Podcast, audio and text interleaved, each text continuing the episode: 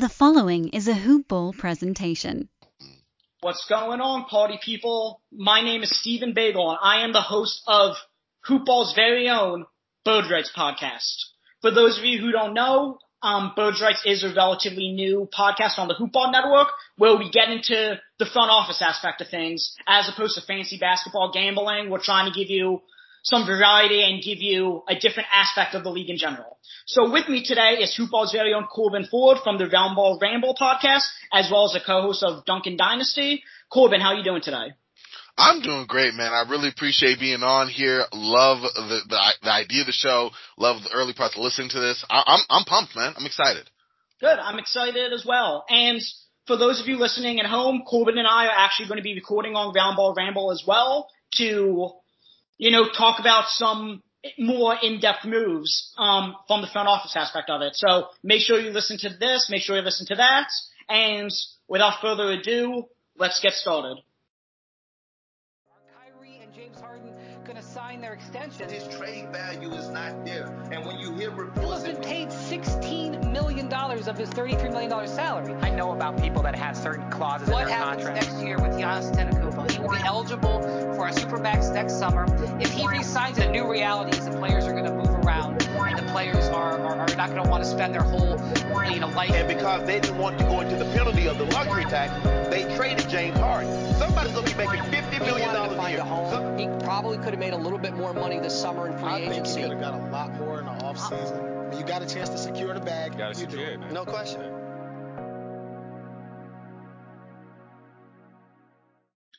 Okay, so today we are going to be talking about basically we tiered and ranked NBA front offices. So I have my list, Corbin has his list. We actually haven't discussed our list at all. So this is all a surprise to us where we have everyone. So Corbin, how many tiers did you end up having? So I have three kind of general tiers. I have like the the best of of the of the front of the front offices. I kind of have that middle of the pack that have made like some moves forward and some moves back, and then I have the bottom ten. Um, and that's literally just separated by ten in terms of what they have done to either set themselves up for success or failure, whether that is a clear outline for the future or just an inability to properly re- like reassess the franchise direction. So th- basically three general big tiers separated 30 to 1. Okay. And then my other question is, did you just do like the front offices in general? Because like, for example, the Boston Celtics guy rid the Danny Ainge, now they have Brad Stevens. So are you judging it just based on what Brad Stevens did or just recent moves in general, even under Danny Ainge, given, Mhm. you know, Danny Ainge drafted Tatum and Brown and everything like that? That is a good question. Okay, so I did more of the last like two years, two, three years in synopsis, only because like teams like, for example, the Lakers, teams like the Nets, like teams who have just recently came on a new direction. I took those moves that were made. So Boston, yeah, we're basically looking at what was done this year, um, what was done last year and kind of the year before that. Um, so basically three years is kind of the window I used for, for, for a majority of these teams. Okay, that's fine. Just again, just to give the listeners a perspective of our thought process behind this. Of course. Okay, um, I guess we'll start. I have seven tiers actually. So Who I like. We'll start from 30 to 1. I guess instead of more tiers, I'll just rattle off my 20, my 29, my 30 because I have three guys in tier 7. And then you can, you know, look at your list and tell me where you have them. Okay. So, my number 30, I put the Washington Wizards, led by Tommy Sheppard. The 29th, I put the Minnesota Timberwolves, who obviously they just recently got rid of uh, Gerson Rosas. Now Sachin Gupta is the head there. And the 28th, I put the Cleveland Cavaliers, led by Koby Altman. Wow. So where did you have most of those teams? So it's funny because I have those teams in the same kind of general tier, all toward the bottom, with the exception of the Wizards. I gave the Wizards a big, and we'll talk about them uh, when, whenever you're ready. I gave the Wizards a, a big um, boost up just because of that major move that Tommy Sheppard did in trading Russell Westbrook and, and making a better um, team construction with the return that he got back. So I was definitely high on that. Um, especially being that they're kind of in a stuck in a holding pattern with Bradley Beal and how to build around him. So I, just given the optics of where they are and the move that they just did and the success they're having now, I did bump them up a little bit. I do have the other two teams you mentioned in that same general bottom tier, although not in that order. So um, I, I guess I'll just drop my first like three, um, I have the New Orleans Pelicans, number 30, with David Griffin. I have the Cleveland Cavaliers, like you have, kind of right in there. And then I actually have the Orlando Magic. Okay, I actually have the Magic pretty high, so that's our first big discrepancy. I And- like it. Okay. You, as we just talked about, you, you know, focus on the last three years of what the front office have done.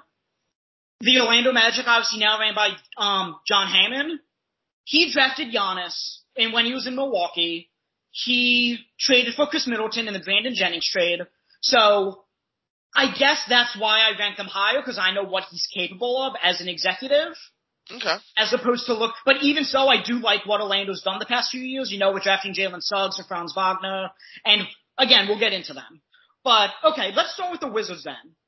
The Wizards, I, you know, I think I, I don't disagree with you because I think at this point, I know they signed and traded for Spencer Dinwiddie, and at this point, I don't think Dinwiddie is that big of a downgrade to Russell Westbrook at this point. And then obviously, you know, they added KCP and Montrezl Harrell and um and Kuzma from the Lakers in the Westbrook trade. And they look significantly better than they ever have. They're one of the deeper teams in the East now, especially when Rui Hachimura comes back and they ship Kuzma to the bench. Mhm. But I don't know. I just feel like the Wizards, even back when they had Bradley Beal and John Wall, they needed to rebuild for so long. And he just refuses to do that. He'd just rather be a middle of the pack, eighth seed playing tournament type team and continue to get that rather than, you know, trade Beal, trade Wall before, you know, trade value completely plummeted, which he still got Westbrook for him, so he still got a decent return. But I don't know. It's just you saw the max out Otto Porter, and maybe I'm going back a little bit too far at this point, but he just refuses. And again, I know Bradley Beal is a great player, but he's not a generational talent to the point where he should prevent you from rebuilding either. So again, this might be being a Sixers fan in me. I was a huge advocate for the process, and a lot of people who on Sixers fans say, "Oh, the process failed because they haven't won anything. They haven't been out of the second round of the playoffs." But the whole point of blowing it up is to get star talent to get you at the top of the standings and give you a shot at the championship rather than keep, you know, fighting for six, seven, and eight seeds. And that's what the Wizards have done for so long. So I think that's why I was so hard on the Wizards front office. No, that makes perfect sense. I get that, especially when you go back, like uh, like you said, a little bit as far as you did in terms of the friend, the roster they did have, kind of built around John Wall and Bradley Beal, not moving on from Beal um, until I mean, not moving on from Wall, which was a little too late. Um, the way they did end up eventually getting rid of him, um, Otto Porter as well. I I look more to the position they're in now because yes, bottoming out definitely does. Um, sound appealing for a team that's kind of stuck in mediocrity, um, like the Wizards have been. At the same time, you know, you have a guy in Bradley Beal who's at least a top 15 NBA player, um, in his prime. And those don't grow on trees. I mean, theoretically, even if you were to bottom out to get a player as good as Bradley Beal is right now, um, I don't know. It, it, the blueprint is there, but especially with the flattened lottery odds and everything, it's a lot more of a of a of a dart, a shot in the dark, um, in terms of doing that, like that proper real rebuild, especially when you have a guy who wants to be in Washington, like Bradley Beal has said. So it's like, okay, how best can we build around him? Like you mentioned, you, you made the move for Russell Westbrook, but unfortunately, the amount of money you had brought back in, you did have some good uh, draft picks in Rui Hachimura and Deni Avdija. Avdija, I always mess that up. But like they aren't ready yet in that way, and they didn't really have enough money to bring anyone else as a major impact guy. You know, then you move Russell Westbrook and you bring in some talented players who better fit um, team construction wise. Remember, last season Washington played a lot of Russell Westbrook, Bradley Beal, and then like one other point guard and two bigs. Like there was like not really any like a uh, decent three to be found. Davis Bertans is more of a four. He had to play more of a three. It was definitely a, little bit more of a wonky roster. Now you have a little bit more of a proper fit in terms of having guys who have won before in Kentavious Caldwell-Pope, in Kyle Kuzma. You have a, a very reliable, um, productive big in Montrezl Harrell. Like, yes, they're not winning the championship in the East, but like, you know, I mean, outside of a few teams, like, no one is, you know, and I think that they put themselves at least in a better position to contend for a deep playoff spot. Um, and I guess that's where I come from, from your angle. I do agree that, listen, you know, where they are right now, they're not winning that. If that's the name of the game for the Wizards, then yes, they should make moves to just start over and try to better con- contend. But Bradley Beal wants to stay in Washington. I feel like it, that he wants to win. He wants to be in Washington. He is, like I said, a marquee player. He's going to put, you know, butts in seats. And if you can put a, a winning product around him, I think what they're third in the East right now, like, that's not the worst thing, you know? So at least for now, I like that. And honestly, if that move had not been done, I would have been a little bit lower on the Wizards, but I think in one like fell swoop, Sheppard managed to replenish some depth and come up with a better natural order for the Wizards that they haven't had in a couple of years now. Yeah, and that's fair. But again, Bradley Beal's a free agent this summer, and we didn't even touch on that. So he says Mhm. he wants to be there. If he would have, Yes. The odds are if you were to leave, they'll still do a sign and trade, given that there's only three teams this summer in, I believe it's OKC, Orlando, and San Antonio, the only three teams Mhm. in that space. So odds are it would be a sign and trade, and probably the biggest haul in sign and trade we've ever seen. But um, yeah, it would be pretty wild. you know how they handle his free agency before until then. So okay, 29. As I said, I have Minnesota. Minnesota, you know, since Rosas left, they haven't really done much.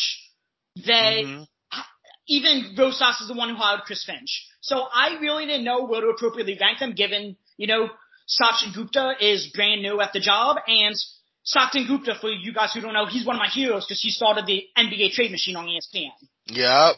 Shout out to that. Yeah, he's a very smart, analytical, driven guy. He helped with a lot of the trades. He helped Sam Hinkie oversee the process. But again, Minnesota just reminds me of what the Pelicans did with Anthony Davis before we requested out in the aspect of they kept trading their picks to try to get a little bit better around the margins, and it never worked, and AD ended up requesting out as a result. And it wouldn't shock me if Karl-Anthony Towns did the same thing. Like, they traded Andrew Wiggins and what ended up being, I think, the seventh pick in the draft to get D'Angelo Russell. I don't think D'Angelo Russell's that big of an upgrade to Wiggins to, you know, warrant giving up the seventh pick in the draft. Again, Anthony Edwards looks way better than I thought he was going to be. But they could have had LaMelo Ball. And I think LaMelo Ball is definitely, you know, an upgrade to Anthony Edwards. So it's just a lot of questionable things. They traded the 11th pick and Dario Saric a few years ago for the 6th pick to take Jarrett Culver, who they just salary dumped. So Minnesota, I just think KAT, the writing could be on the wall, even though D'Angelo Russell is one of his best friends. And I think that's why a lot of people are speculating they might be the favorites to get Ben Simmons because a lot of people are worried that KAT's going to one out sooner rather than later.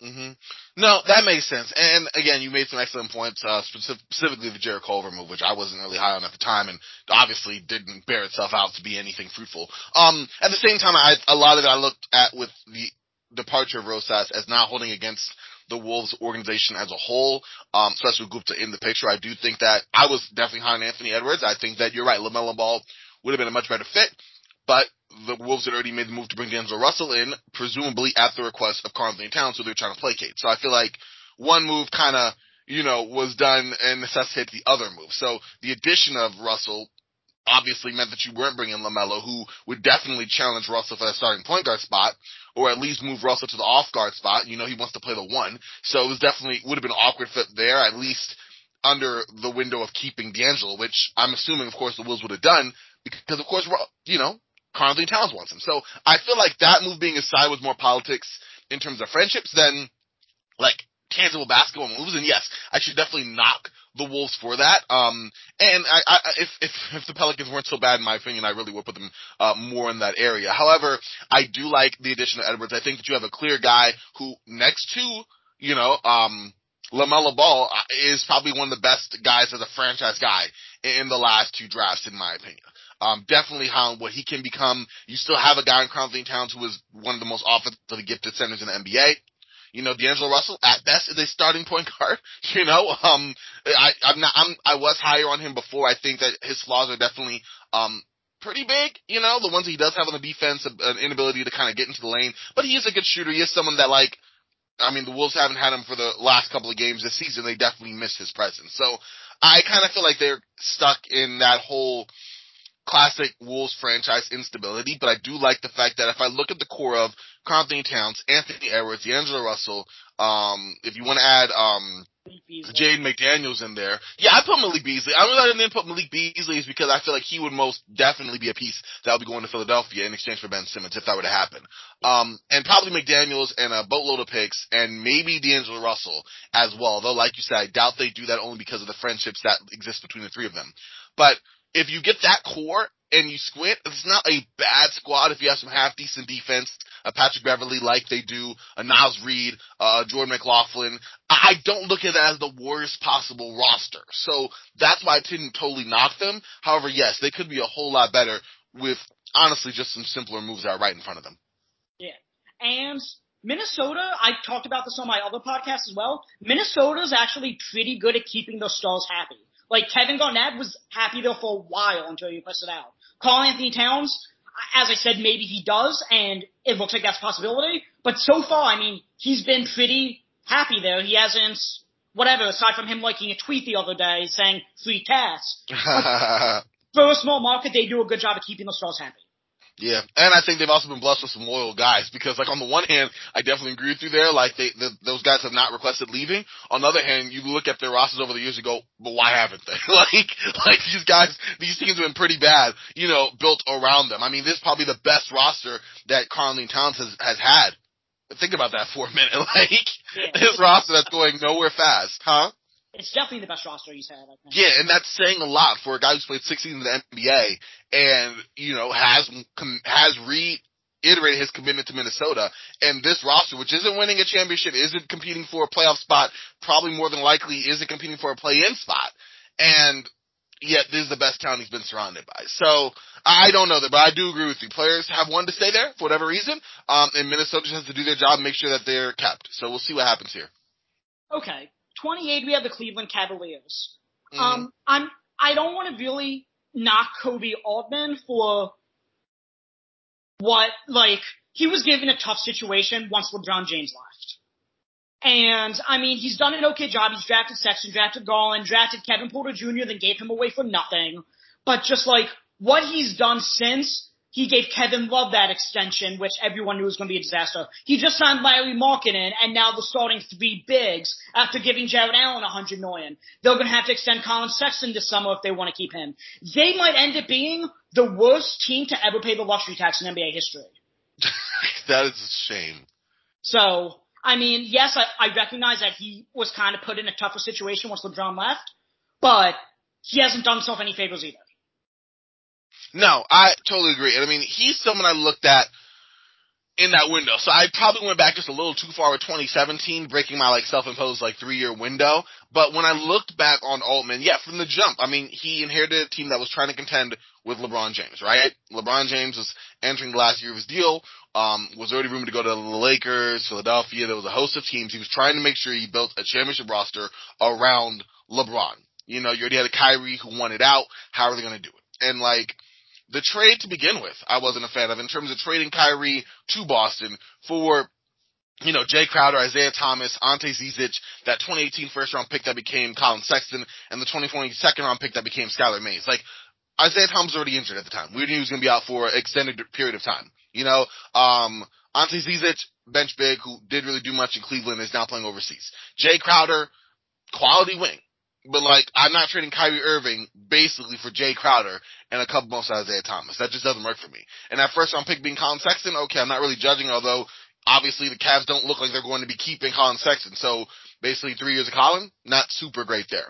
Um, then you look at the rest of the moves they did. I did like his trade deadline moves to bring in, you know, guys like Rodney Hood, um, guys at the time like, um, I'm forgetting names here. Oh, George Hill and players of the like there to kind of help out. You know, also bring in Jordan Clarkson, Larry Nance Jr. That was good for them. LeBron leaves, and now you're in a rebuilding stage. And from that point on, I feel like everything that was done, with the exception of drafting Evan Mobley this past draft, I, I just have not been the biggest fan of. Okay, maybe I'll also give them a. a Jarrett Allen for free. I was just about to say maybe I'll I'll give them a pass for drafting Jarrett or not drafting, but picking up Jarrett Allen. But then I wasn't a big fan of the five years, $100 million contract. Like, I, I. Remarketing on top of that when you already have Kevin Love and yeah, you didn't need another big man to. But. There you go. There you go. Drafting Kevin Porter Jr. was great. Getting rid of him for as little as they did was horrific. Although I do understand like the optics of the front office and just how bad he was there. Uh, still, that's that's inexcusable to me given the talent that he is. You know, um, and the fact that it's not like he, there was no takers. It was just like, oh, we're just gonna get rid of him. Boom, we're done.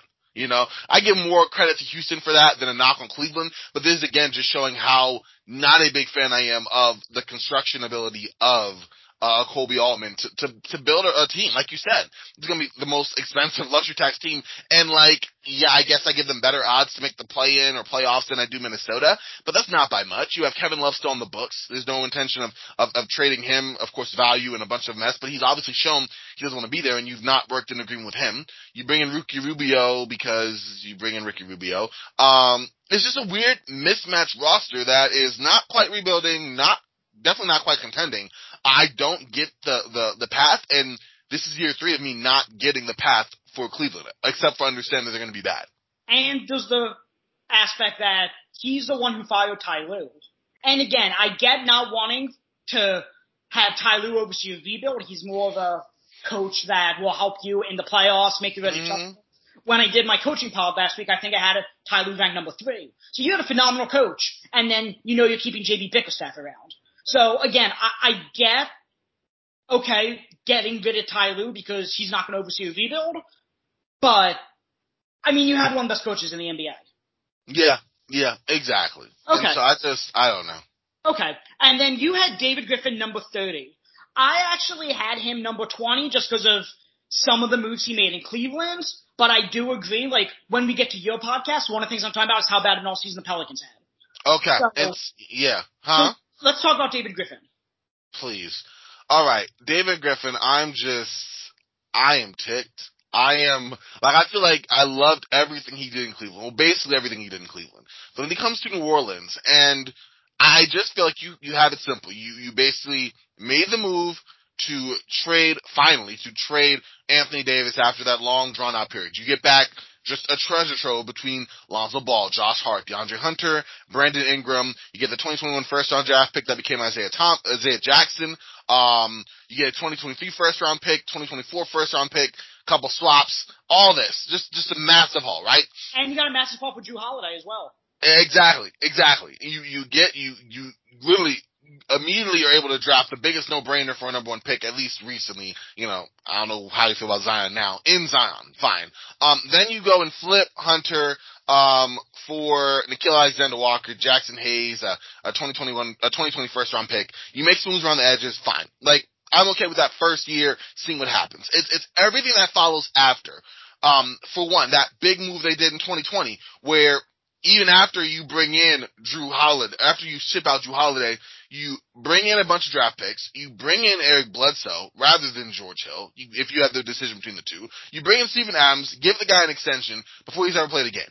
Like, you bring in two non-shooters around a team that's built around one of the great inside threats of the NBA, uh, just immense gravity, but needs spacing to fully realize himself in Zion Williamson. Another guy who's a good shooter in Brandon Ingram, but really just cannot be the best shooter on the floor. And then you shrink the spacing there. You bring in Stan Van Gundy after you fired Alvin Gentry, even though I thought Alvin Gentry did as best as he could with the roster he had. Fine. Then you have a disappointing season things go uh, predictably wrong. You know, the def- the offense is pretty bad, with the exception of Zion and Brandon Ingram. The defense is surprisingly bad, considering you have a defensive-minded coach. Then you make the move to dismiss, um, or fire, as Stan Van Gundy pointed out. You fire him at the end of the year. You hire yet another new coach. You trade Lonzo Ball for a package that uh, Tomas Satoransky, Garrett Temple, cash, and two second round picks. I, I'm not. I'm, I'm just not a fan of that. Um, did like the Trey Murphy signing. And I like the fact that you basically flip the guys you brought back in, basically undoing a mistake you already made in terms of sending out Steven Adams, Eric Bledsoe, and others um, to get a couple draft picks, Devonte Graham, and a bunch of pieces that I just they don't help, in my opinion, with the rebuild of the Pelicans the way that they should. And you are already facing a ticked Zion Williamson. Like this is, I would think, the most easiest blueprint in the history of general managers to build around a team. Like, yes, we're rebuilding. Yes, I just got here. Not a whole lot of pressure, but let's try to make sure we can contend. You know, uh, and when I say contend, I just mean for like a playoff spot being a competitive team that at least has a shot, unlike the last couple of years. I don't think that you can look at the uh, additions you bring in of Devonte Graham, Satoransky, Garrett Temple, and Jonas Valanciunas and say, okay, you know what? We did our job. Yeah. And, you know, they, they made all that cap space in order to try to like pursue Kyle Lowry. Which was not going to happen. When that, yeah, and that was never going to happen. And then instead they say, okay, fine, in the Lonzo Ball signing trade, we'll take in Satoransky, who's not even in the rotation. No. We'll take Garrett Temple, who's 34 years old. And not only that, they say, yeah, we need shooting around Lonzo. or not, excuse me, shooting around Zion, they get rid of Lonzo and give up a first to bring in a worse, less efficient player in Devontae Graham, who isn't he? He was a great shooter when he first broke up, broke out that first year, but he's a very Mhm. efficient player from two, and Lonzo has a better three point percentage on more attempts. So you probably got rid of the worst shooter at that point. When with with he- less defensive ability. and yeah, less defense, way less defensive ability. And, you know, you brought in Steven Adams and extended him two years before ever watching play a game with Zion, which made no sense because Zion, you needed a stretch five like a Christian Wood type next to him or like a Miles Turner type next to him. And instead they bring Steven Adams, extend him two years before ever seeing Zion play a game with him. Then they trade Steven Adams and Bledsoe to get Jonas Valanciunas.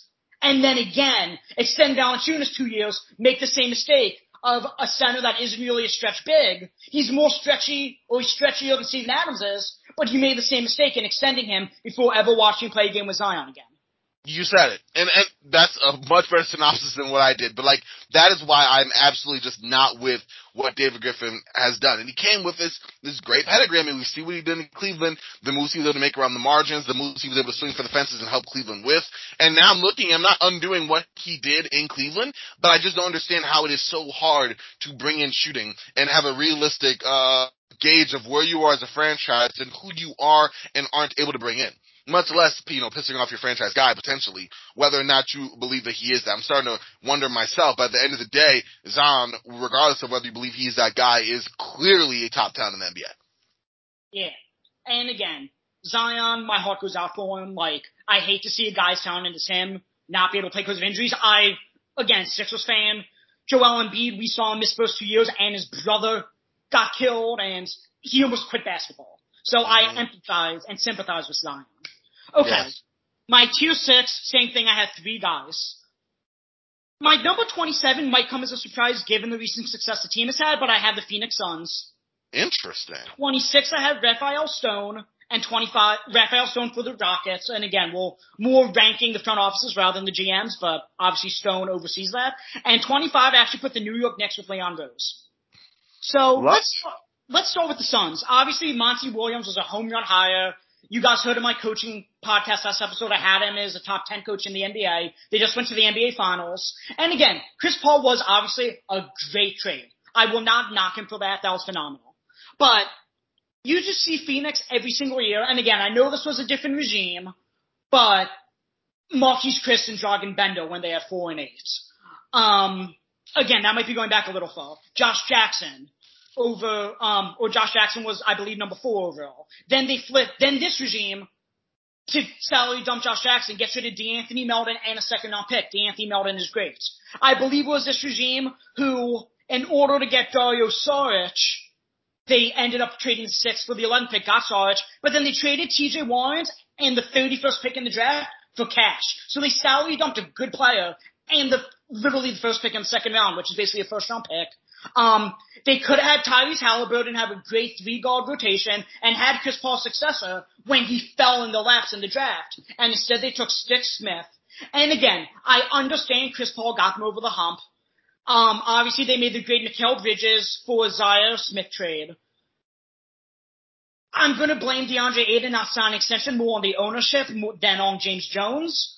But the Suns still have done a lot of very poor decisions, despite the one great decision that did obviously put them from a team who hasn't made the playoffs in like 11 years into Mhm. a title contender.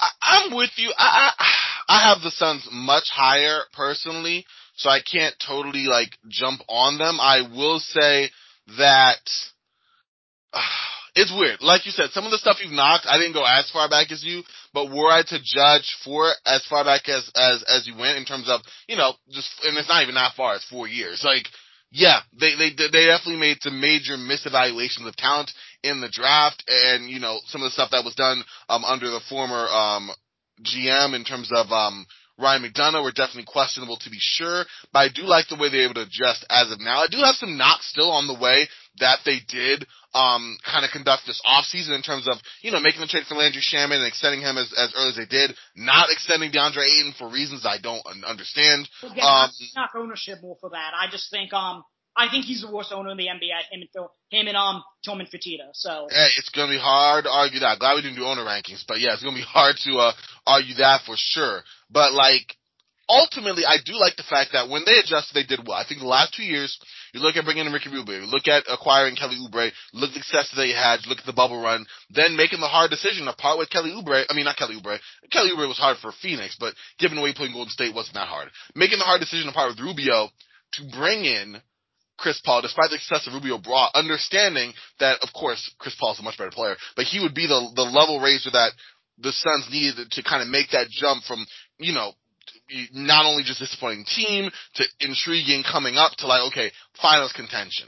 And I think the moves they did by staying pat and bringing the guys around the edges wasn't the worst thing in the world. Um, I, I, I'm, I'm, I like the direction that James Jones has had the Suns operating under. I will give that. And it is a problem, especially giving them more points when you're front office that's kind of, um, succeeding in spite of your owner. So for that, I have the Suns. Um, in fact, I guess I could just let them. We're already talking about them now, so I have actually the Suns in my top five okay. because I did like the fact that I, I separated James Jones from McDonough, which knocked out a lot of the warts and kept a lot of the shining parts that kind of helped them be where they are. Um, and so for, I mean, even though without McDonough, I mean, you have Devin Booker, you have DeAndre Ayton, you have a lot of those guys, Mikal Bridges, that were part of that older regime, but you add those, that group, you bring in the addi- additions and smart moves that Jones has made, and that's why I have them that big. But if we're looking like the last five years, yeah, Phoenix definitely is uh, at best more in the middle of the NBA, uh, because there are a little bit of, uh, skeletons in their closet there. Here's here's the one thing that James Jones hit a home run on. Mhm. He made the Chris Paul move knowing, okay, I think we're ready to compete. He did it after they went 8 0 in the bubble. And that year, the Suns were terrible. They were the last team invited to the bubble. Mhm. But DeAndre Ayton had a 25 game suspension that year. And if my facts are correct, when DeAndre Ayton played that season, they actually had a winning record. So despite how bad they were, he knew, okay, we just went 8 0 in the bubble with our full squad. It's time for us to make the jump. And Mhm. that's when they went and made a splash with Chris Paul. So, okay. 26, I have the Houston Rockets. I feel like I knock them because they've done some really good things in bringing in Kevin Porter Jr. for nothing, signing Christian Wood for a bargain. Um, they, as I said, they've done some pretty good things. I love getting Alperen Sengun, Jalen Green, obviously they got in number two. So I do like some things they made, but I think the James Harden trade might go down just about, maybe with the Kawhi trade, as the worst trade for superstar in NBA history. Like, they could have had Caris LeVert and Jarrett Allen. Instead, they took Victor Oladipo, who you knew was going to walk.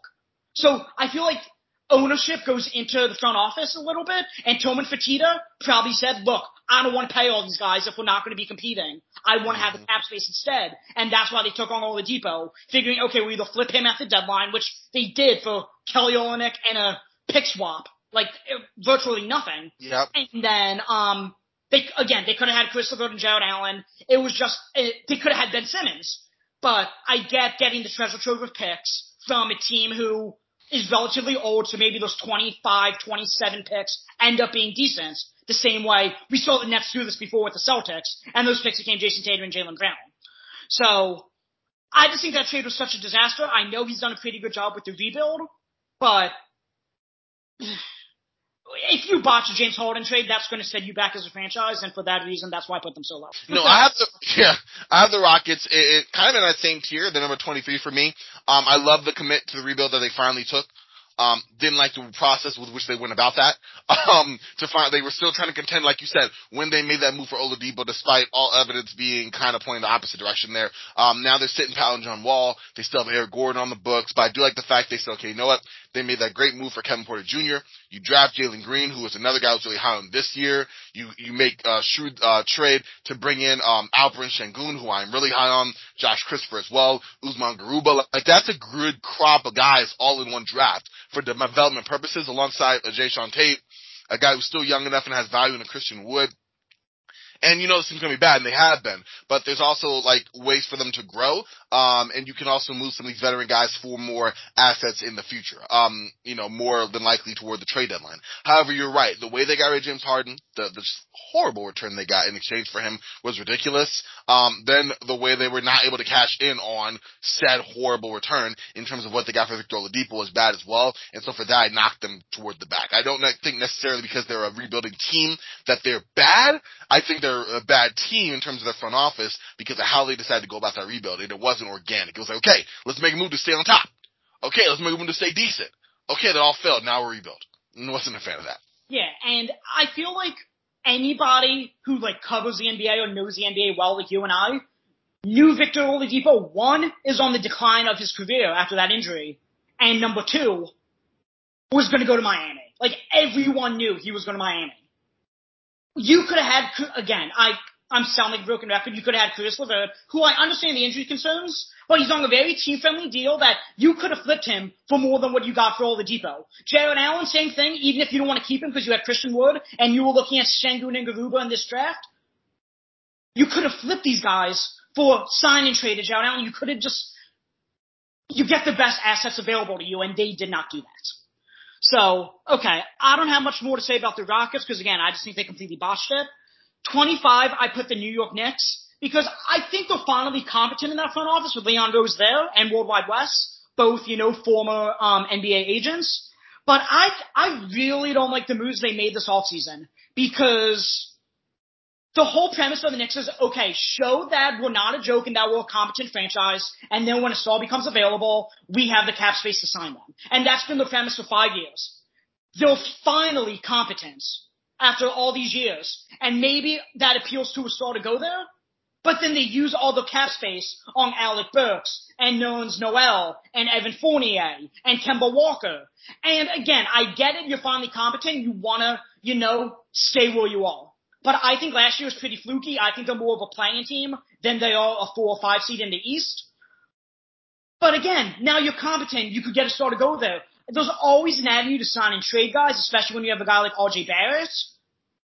But you could have had the cap space to keep your core together and then, you know, just sign a star outright. Now that avenue and that blueprint you've had for years is now closed. So for that reason, I think this offseason was pretty disastrous for the Knicks that nobody's talking about. And again, I think Kemba Walker's done. He's the most inefficient player from two point, um, from any two point shot in the NBA at this point. Um, yeah, that's as much as I have to say about them. Okay, I was gonna say I definitely um have a little bit of a difference there. I have the Knicks more toward the top actually. I thought that you, they stayed pat for once in their franchise in terms of not chasing after big fish that were unreliable. Yes, there is some question marks concerning how they were able to um kind of get back into, let's say, semi contention, making the playoffs for the first time in seven years. But I like the foundation; it is solid, built around a coach who's trying to um, bring back this this dogged defensive minded system that worked for a, a group of guys.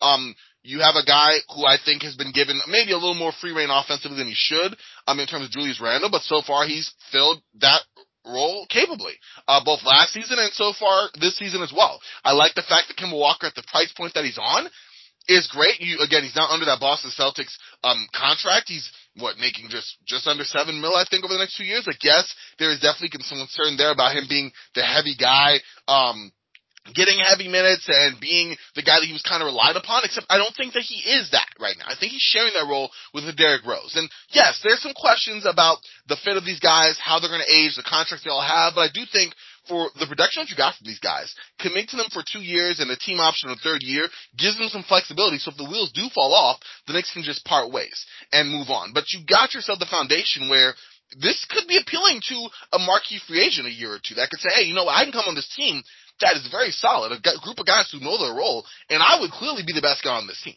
You know, I thought the signing for Evan Fournier was pretty good. Um, so far the returns for him have been great, and I think the direction on the court for New York has matched that. You know, uh, it's still, am I enamored with the just specific collection of players? No, not personally. But like, the style of play does seem to be something sustainable, and that is what I'm hounding. And also, I mean, they didn't bring everyone back. They did let go Reggie Bullock, um, bringing in Evan Fournier and bringing in, um, um, forgetting his Walker restored some balance in the backcourt. Thank you. And I think it's I'm talking too much. and also I think kind of set them up just to maintain competitiveness while they kind of let RJ Barrett still continue to grow and not have any of the pressure really kind of sticking on him.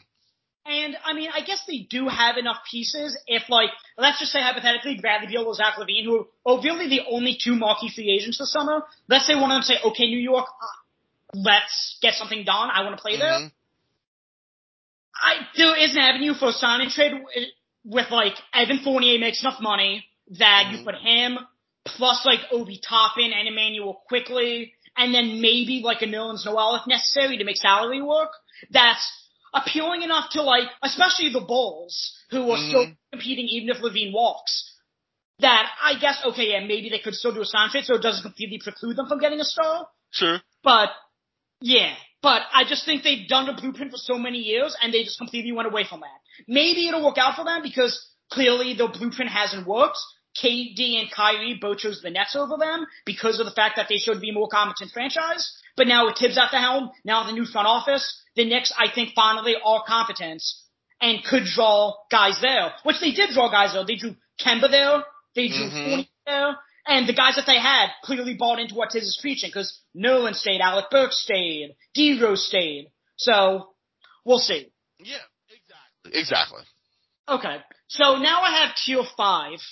Number 20, I had, I have one, two, three, four, five guys in this tier, my 20 through 24. David Griffin, we already talked about. Mhm. 21, I actually put the Clippers and Lawrence Frank. Um, we're gonna get into them. I'm actually not a big fan of a lot of the things he's did recently. Okay. 22, I had the Detroit Pistons, who come from that OKC trio with Troy Weaver. 23, I had the Dallas Mavericks with Nike executive, um, Nico Harrison, who took the GM job. And 24, put the Sacramento Kings with new front office guy, Monte McNair, who came from, I believe he was with Houston beforehand. Mhm. So, Yeah.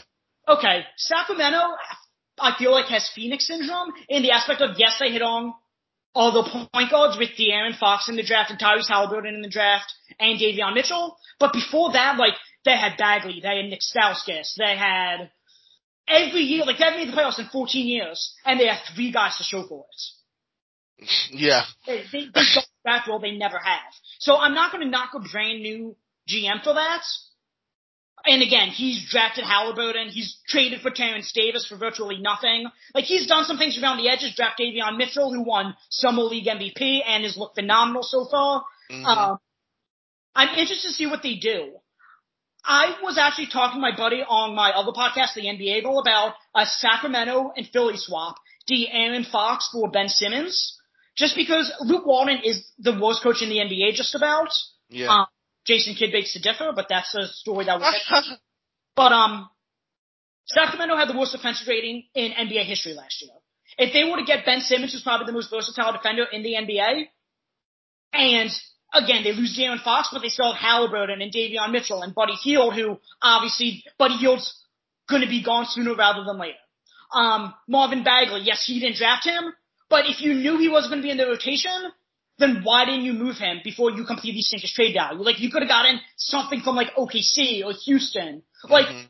I feel like instead of paying Christian Wood this summer, or not, excuse me, not Christian Wood, Richaun Holmes this summer, you could have let Richaun Holmes walk, get Christian Wood for less money, who's a better defender, and flip Marvin Bagley to Houston for Christian Wood, because Houston already drafted Sengun and Garuba, so that would have opened up more playing time.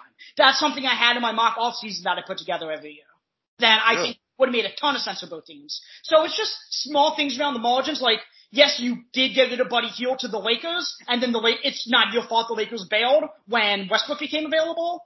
And again, I think the Lakers should have went with Buddy Hield. I think he's a better fit next to LeBron than AD. Yeah. yeah. But Yep.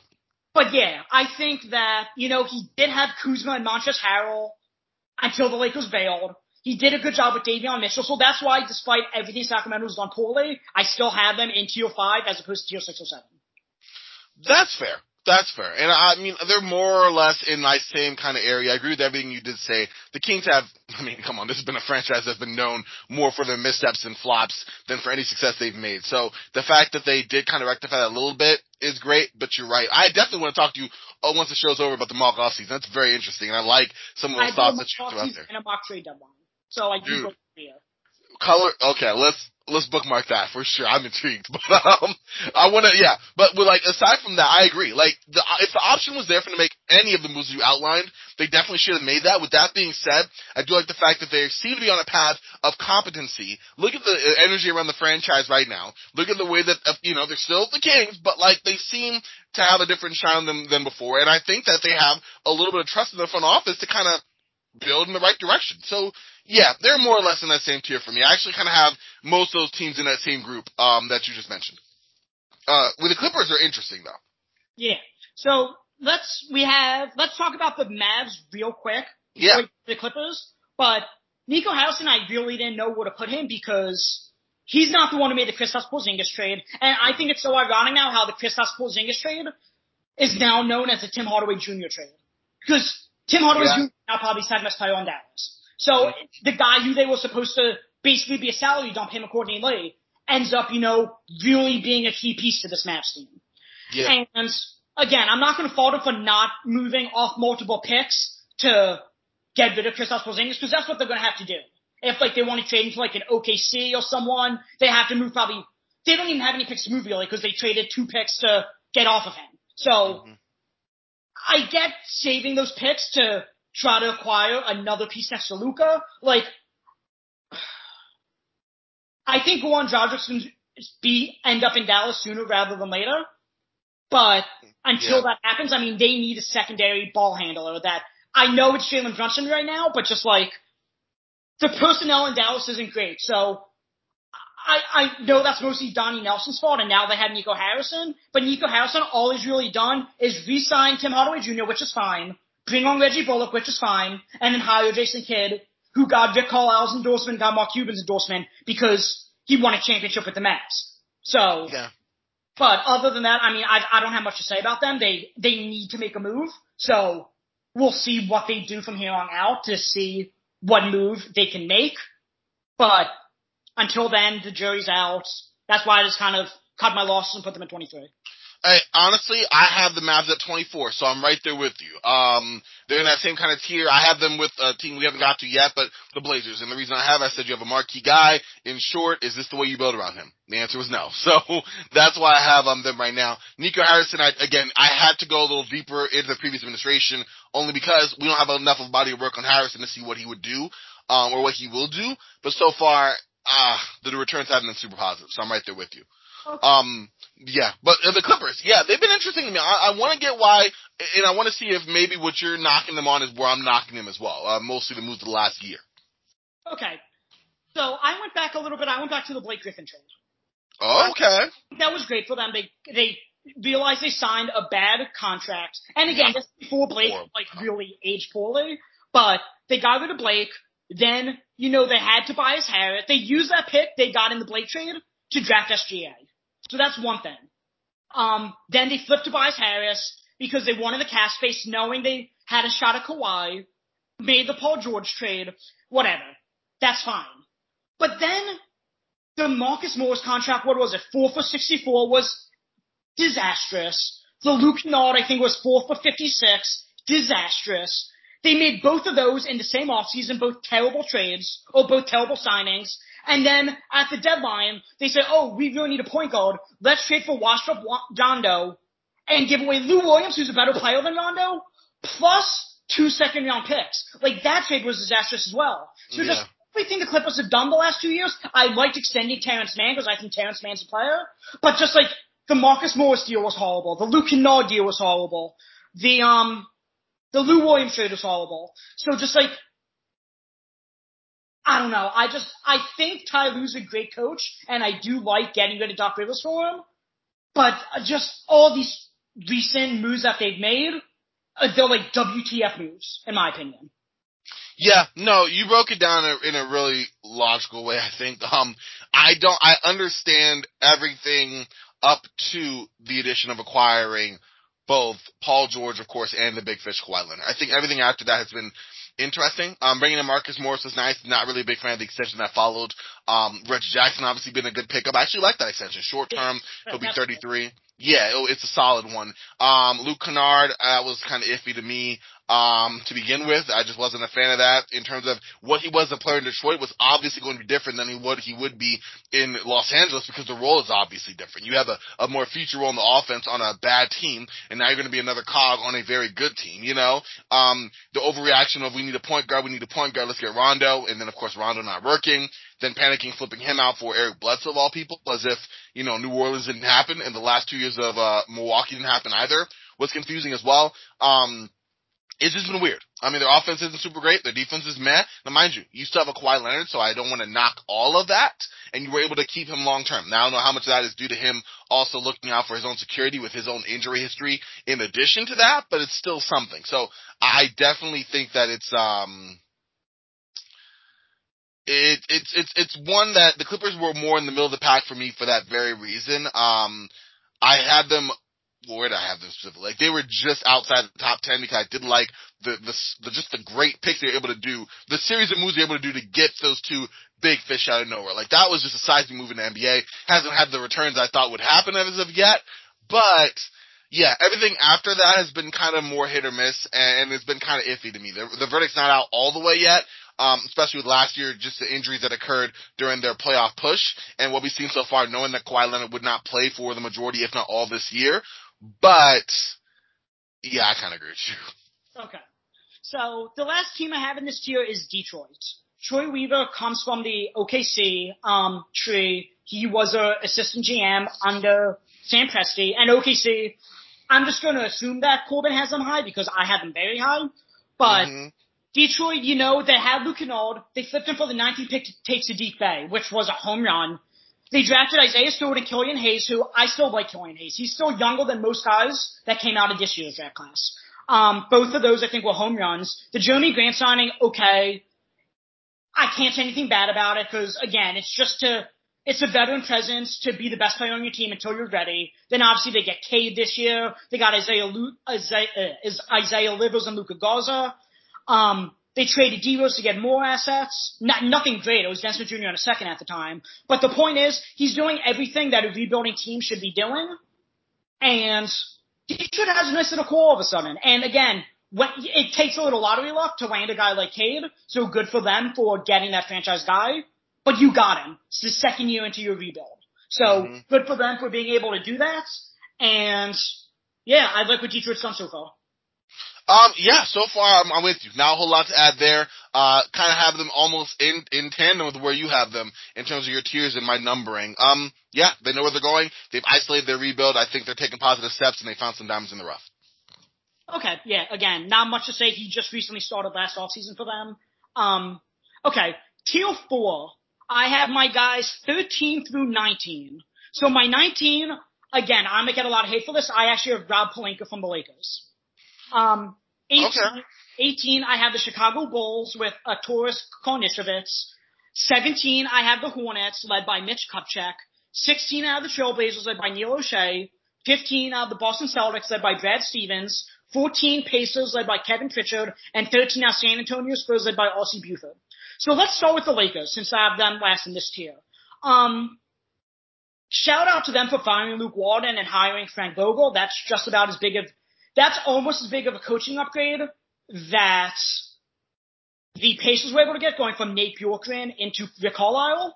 But, I mean, they went from one of the worst coaches in the league to one of the better ones and probably the best defensive minded coach.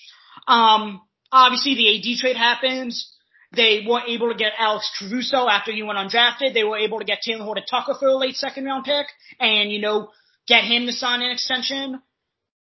But I really don't like what they did this all season. I mean, I know that LeBron, I'm sure, plays some role in that, but how do you expect to win when you're like the oldest team in NBA history? Like, I just, I don't, West, I don't like the fit with Westbrook, as I talked about earlier. I think Buddy Hield was a much better fit. So, I, I just, I don't love what they've done with the core since the AD. Like, they could have signed Caruso and like, they're in LA. If you're in a big market, I'm gonna knock you for not paying the luxury tax. Yeah. And they could have had Alex Caruso, and they didn't even try to match with the Bulls. And I say match, he wasn't restricted, but like I guarantee you, if the Lakers were within the same ballpark of what the Bulls were giving, he was going to stay. And like mm. you just you let him walk. in favor for Wayne Ellington, who I like. I like his shooting next to LeBron and AD. In favor of Carmelo, in favor of Malik Monk and Kendrick Nunn, I like both those signings. So, but I don't know. I just think when you're in a position, you can let those guys walk. Like they didn't, No. even- like yeah. No, you said it, and I, I have the Lakers Lily, like had them tied between 19th and 20th. I put them 20th, so I actually went a little worse than you. But as a Lakers fan, I just felt like I had to. I think that Lakers have done, Pelinka specifically, has done a good job of rebuilding, uh, basically four different times, like maintaining competitive championship status, sort of, but rebuilding around LeBron. You bring LeBron in the first year, 2019. You're doing around ball handlers. You have guys like Lance Stephenson, Rondo. You bring in guys like Michael Beasley. You know, just a weird kind of mismatched roster with the young guys. Fine. 2020, you scrap that, you let all those guys go, you make the trade for the young guys for Anthony Davis, it's LeBron, AD, and of course, you know, a rim running bigs and shooters. Fine. You do that, win the championship. Next, you decide to change it because reasons. You get LeBron, AD, and now you want to juice up the offense some more for the non-LeBron minutes. You bring in Montrezl Harrell, you bring in um, Marc Gasol for a different look on the offensive end, keeping the defenders, seeing what happens.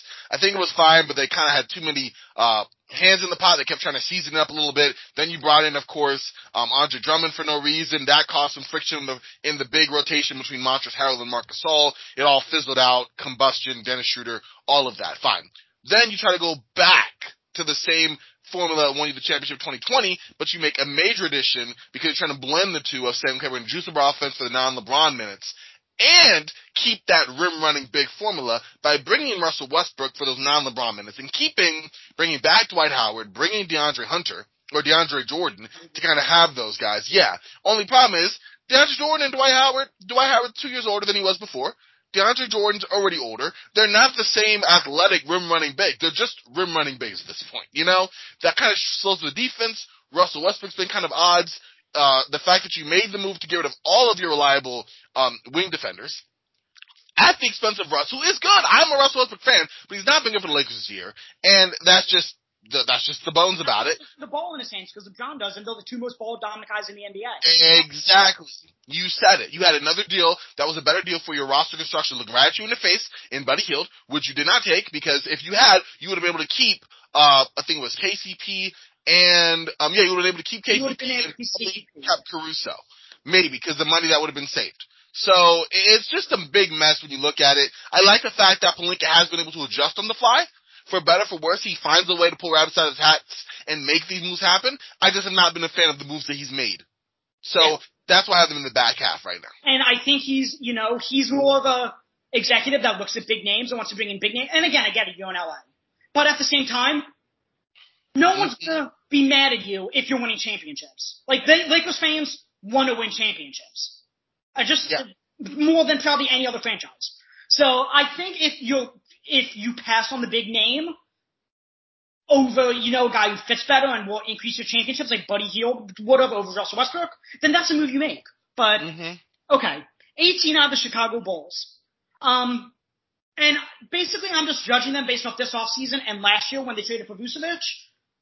First I was like, okay, you're not even a playoff team before Vucevic.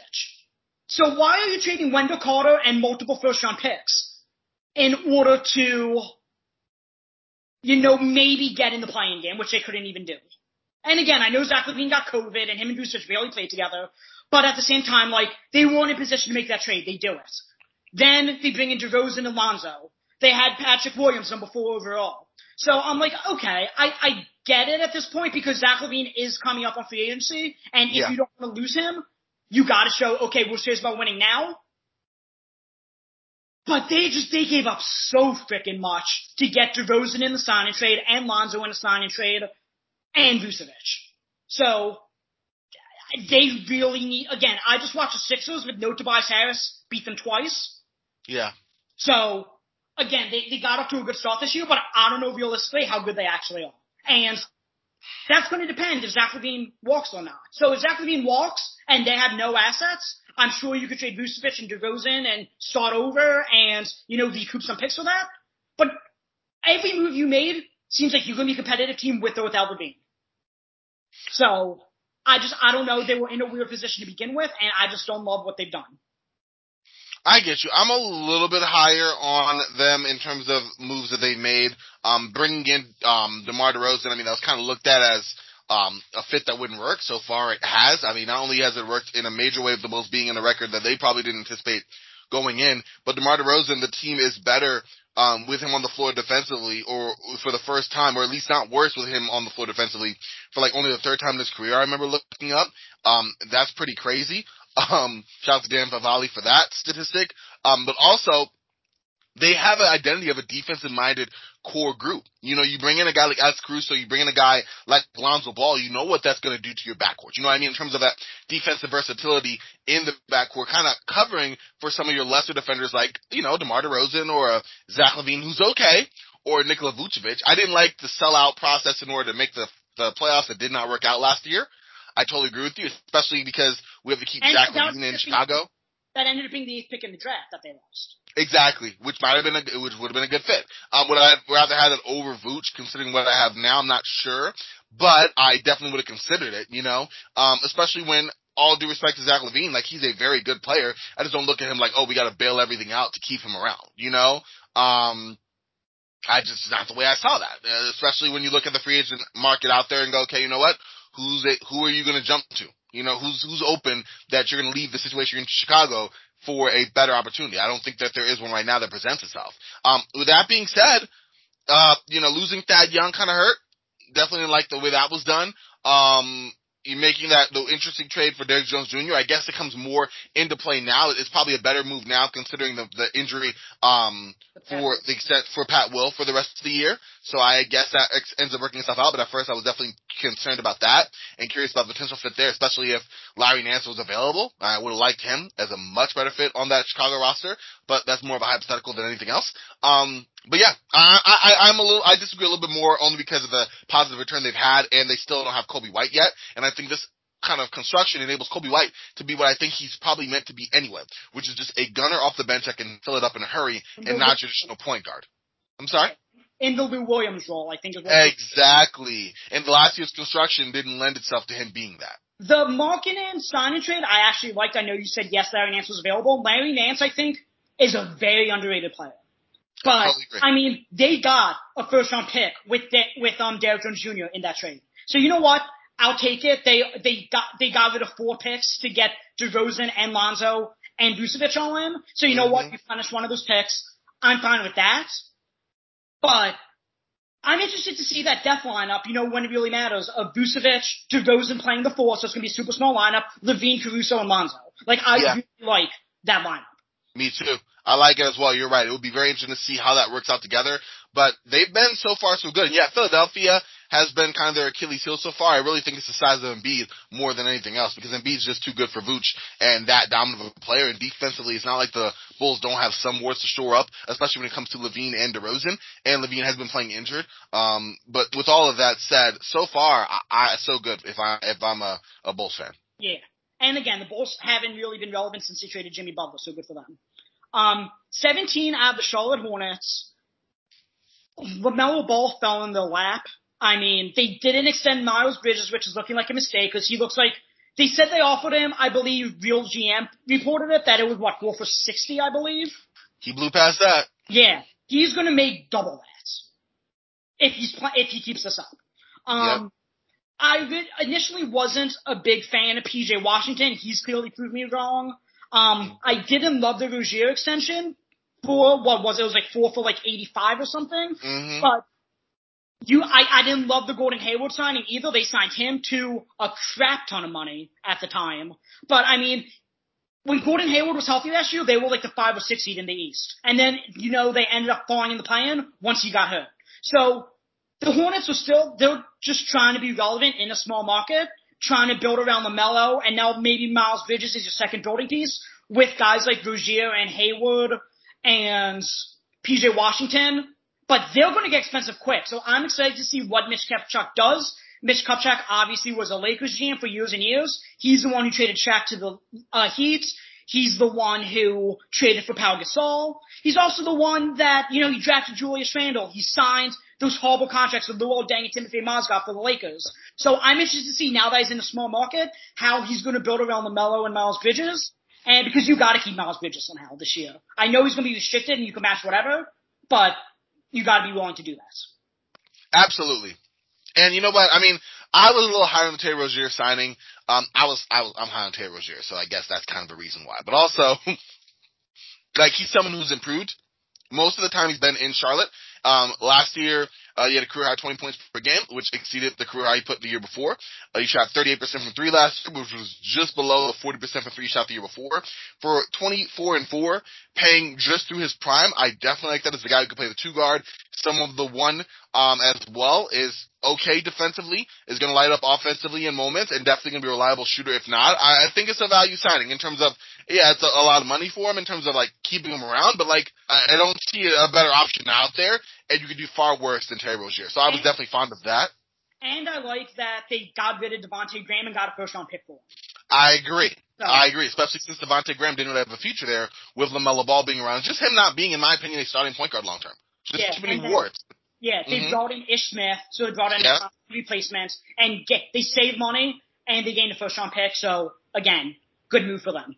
Exactly, and uh, I also agree with you in terms of Gordon Hayward, but so far he's been okay, so I can't really complain too much about it. We'll see how the back half of that deal turns out, but ultimately I have them right about in the same area as you, so we're good. Okay. Number 16, I have the Portland Trailblazers led by Neil Olshey. Portland, I actually had, I think, number eight when I did this exercise last year on the NBA goal. But, um, mm-hmm. and that's mostly because, look, he took over, drafted Dame, drafted CJ, um, he got Will Barton, so obviously Will Barton developed for Denver, but that was a good signing. The next year he drafted CJ McCollum, and his MO was draft guys that dominated at the level they were at, regardless of where they were. He got Dame out of Weber State. He got CJ McCollum out of Lehigh. Like, and clearly it worked. He got Nurkic for Mason Plumlee when, you know, Jokic started taking over in Denver. He traded Gary Trent knowing he was going to pay him, and got Norm Powell, who obviously he then paid. Um, he revive Carmelo Anthony. So he did some good things, but then this offseason when your back was against the wall and it's no secret that Dame's gonna ask out sooner rather than later, you like Dame said, I want to see what moves we make this offseason, and all you did was bring in Cody Zeller and Tony Snell and Ben McLemore. Like, I understand you don't have cap space, but like, that's the best you, are. and obviously locked up Norm Powell, I think, for, for 80 something. So, that's the best you were able to do when the best player in the history of your franchise says, before I request out, I want to see what we can do. You barely, like, get into the luxury tax. Yep. I mean, I don't know, like, I feel like there was an opportunity to move CJ McCollum for a guy who fits better. I mean, the small backcourt, I know they went to the Western Conference Finals one year, but like, clearly, like, they just need to shake something up to prove to Dame, okay, we're serious about keeping you, and they haven't done that. Oh no, I, yeah, you said you don't know. I absolutely know. I have them much lower. I actually had the Blazers 25. Um, yeah, I think that the, the, you literally had your franchise guy finally say the obvious. What people who've been watching Portland have said for years that they need to do a better job of building around these guys. How are they going to get that guy who's really going to push Dame over the top? So Dame finally says, "Hey, we need to we need to kind of make some improvements. Our best right now just isn't good enough." And he says, "Okay, Ben McLemore, Cody Zeller, Larry Nance Jr., step on up." Like that's not a great move for Neil Olshey for me. I don't think that it's something that's going to help them kind of move tangibly up the ladder in terms of playoff contention. I think they're going to be right back where they've been. And if you always are where you've always been, then you'll always be, you know, the whole, I'm getting mixed up, but the whole, I think actually Dame said it better, the whole idea of like, listen, if you're going to stay where you are, you'll just be stuck where you are. And that's what I feel that Portland has done. Not sure why Olshey seems to be kind of, um, reticent to make some major moves around this team other than just around the margins, but like, James all but said that moves outside of that have to be made, and they haven't. And I think that there's been an apparent sign for the last three seasons. Therefore, I put them at like 25 because it's kind of clear to everyone but the front office that moves have to be made to, to really shore up their direction. Yeah. And again, I think it's sooner rather than later that Damian Quest out. In Philly, everyone's like, okay, yeah, we're going to have Damian Lillard by the trade deadline. But I don't even know if they're like, if they would even want Ben Simmons. Like, it completely depends the direction they want to go. I feel like Neil Olshey, and again, he might be fired sooner rather than later, especially with his investigations going on now. Mm-hmm. But if they just say, okay, we're going to blow it up and trade McCollum and Lillard and Nurkic and Covington, then maybe they'll do that and Ben Simmons isn't the best package. But if they want to stay competitive, maybe, you know, Ben Simmons is the best package. So I'm interested to see how they handle it. I could picture the Pelicans going all in for Dame to keep Zion happy, doing like Brandon Ingram and the slew of picks that they have. Um, something like that. Maybe the Celtics would be willing to part with Jaylen Brown. I think though the Celtics are gonna might be the landing spot for Bradley Beal just because his relationship with Jayson Tatum, but we'll see. I mean, bottom Okay, line, speaking yeah, uh huh. Go ahead. Oh no, I was gonna say bottom line. Dame's been in the NBA what nine years, going on ten now. Blaze advanced past the first round three times. Advanced past the second round just once. And and again, he lost last year to the playoffs to Denver, who had no Jamal Murray and no Will Barton, where they had no it was starting Facundo, Campazzo, and Austin Rivers, and and they didn't have Monte Morris for a lot of that series. Exactly. They had literally no backcourts, and they still couldn't, you know, get over the hump. You said Um, and then, of course, the whole hiring Chauncey Billups and saying they did an internal investigation about sexual assault allegations, wouldn't even Mhm. speak on it. I just think that entire team's a disaster, and it's the ratings on yeah. You'll just have to trust us. That whole deal. Yeah. 15, I had the Boston Celtics. Again, Brad Stevens just took over, so I don't know how much weight to put in everything Mhm. because I know he was the coach, so we had some say on front office moves because I'm sure the GMs and coaches talk when before they make moves. But um, I feel like when the Celtics to the Danny Ainge regime, it was always them almost getting a guy. They almost traded for Kawhi Leonard. They almost traded for Anthony Davis, but they didn't. They had a signing trade set up for Gordon Hayward to go to the Pacers to get who was it? T.J. Warren and Miles Turner, and he Mhm. said no, and instead let him walk to the Hornets for a trade exception that they used on Evan Fournier and then the rest of it on Josh Richardson this year. When they could have had Miles Turner, which is clearly what they need.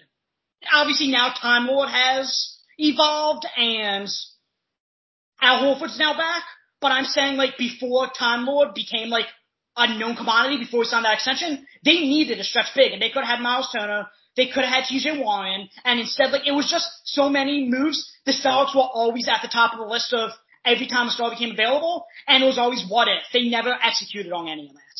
So I don't know.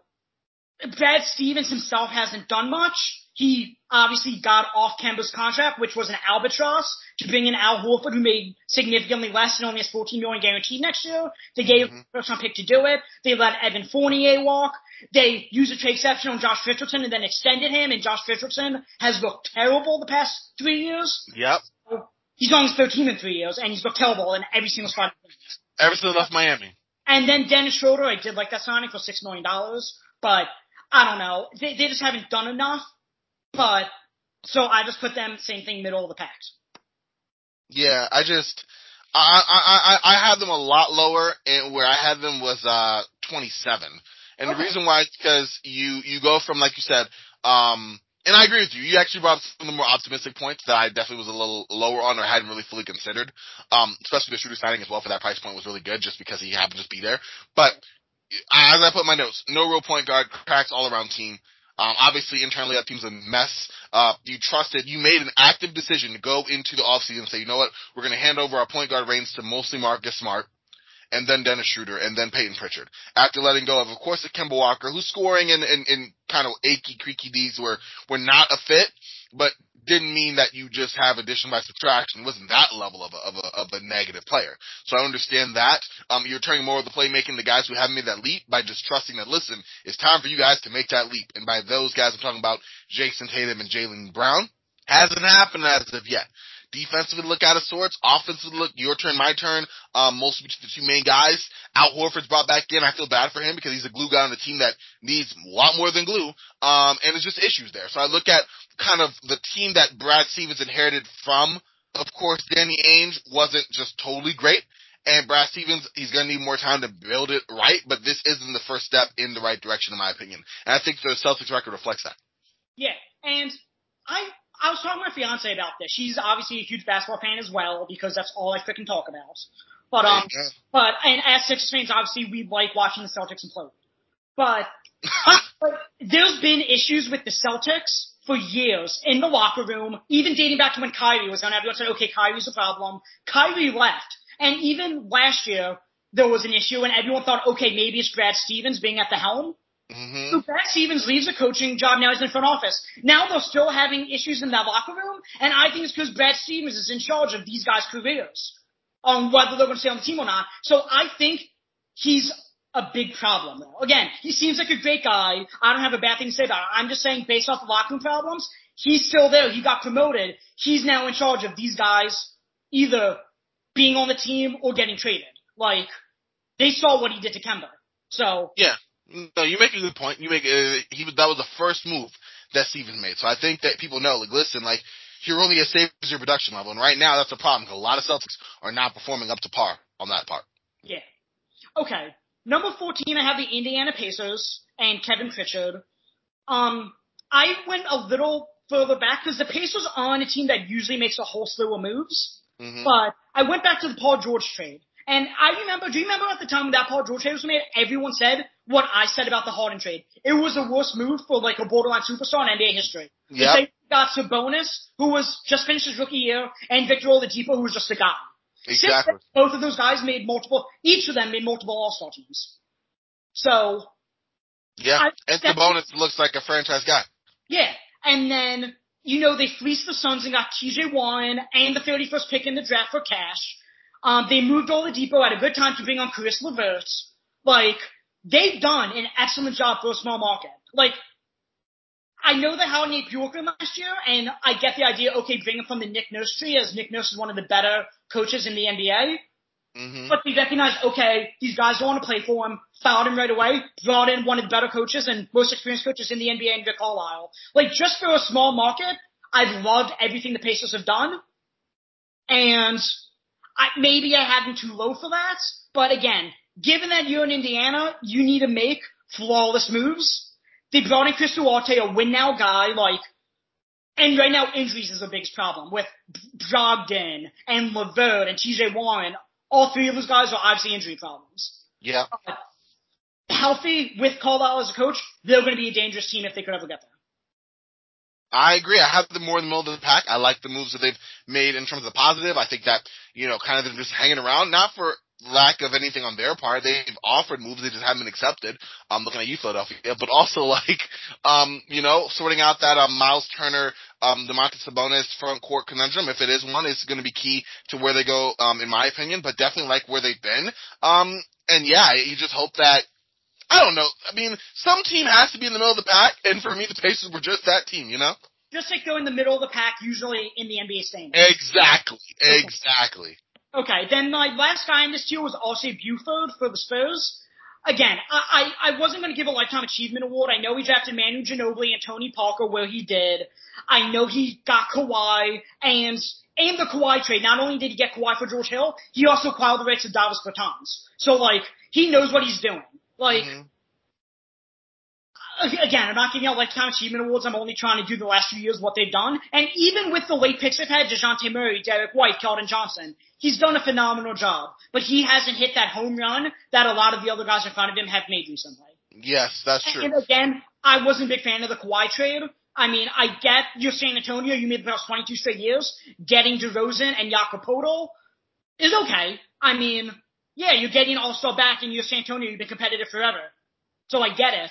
But again, that's why I only ranked him 13th. And but I did put him at the top of this tier. No, I agree with you completely there. I think you look at the moves they made over the last couple of years, what's been most concerning to me is that they don't seem to be fully heading for a rebuild, but with the roster they've been churning out, they definitely haven't been playoff worthy rosters. Um, they've been more play in worthy in my opinion. And we saw kind of what's happened there. Uh, the DeRozan trade for San Antonio, I thought was okay. Definitely figured you could have got a lot more for Kawhi, especially seeing what he's been, uh, more recently, uh, than you did. But Jakob Poeltl's been a piece and DeMar DeRozan definitely had some solid years there. Didn't necessarily translate to great team success, but definitely look at that as interesting at best. Um, they just seem to be kind of treading water, and I think it's disappointing for a San Antonio team that doesn't seem to know where it is now after the Big Three era. Yeah, and again, I I don't know how much to fault them for the Kawhi trade because yes, Kawhi Leonard was one of the best players in the NBA at that point, but at that time he had a Finals MVP. Um, he was a top ten player in the NBA. That's but, what I mean. Yeah, and DeRozan was at best top twenty, top twenty-five. Yeah, but Kawhi missed almost the entire year the year before. He was acting out against the locker room. Um, not like I'm saying everyone knows Kawhi's in a locker room problem, but he was on an expiring deal, and everyone said, "Okay, are we really going to give up all of this just for a rental?" And at the time, I thought that I was positive the Sixers were getting Kawhi Leonard because of his ties with Brett Brown at the time. And you know, the Sixers had. I thought the Spurs were going to take like a Robert Covington, Dario Saric, and uh maybe a first round pick or two for Kawhi, given that he was Mhm. on expiring.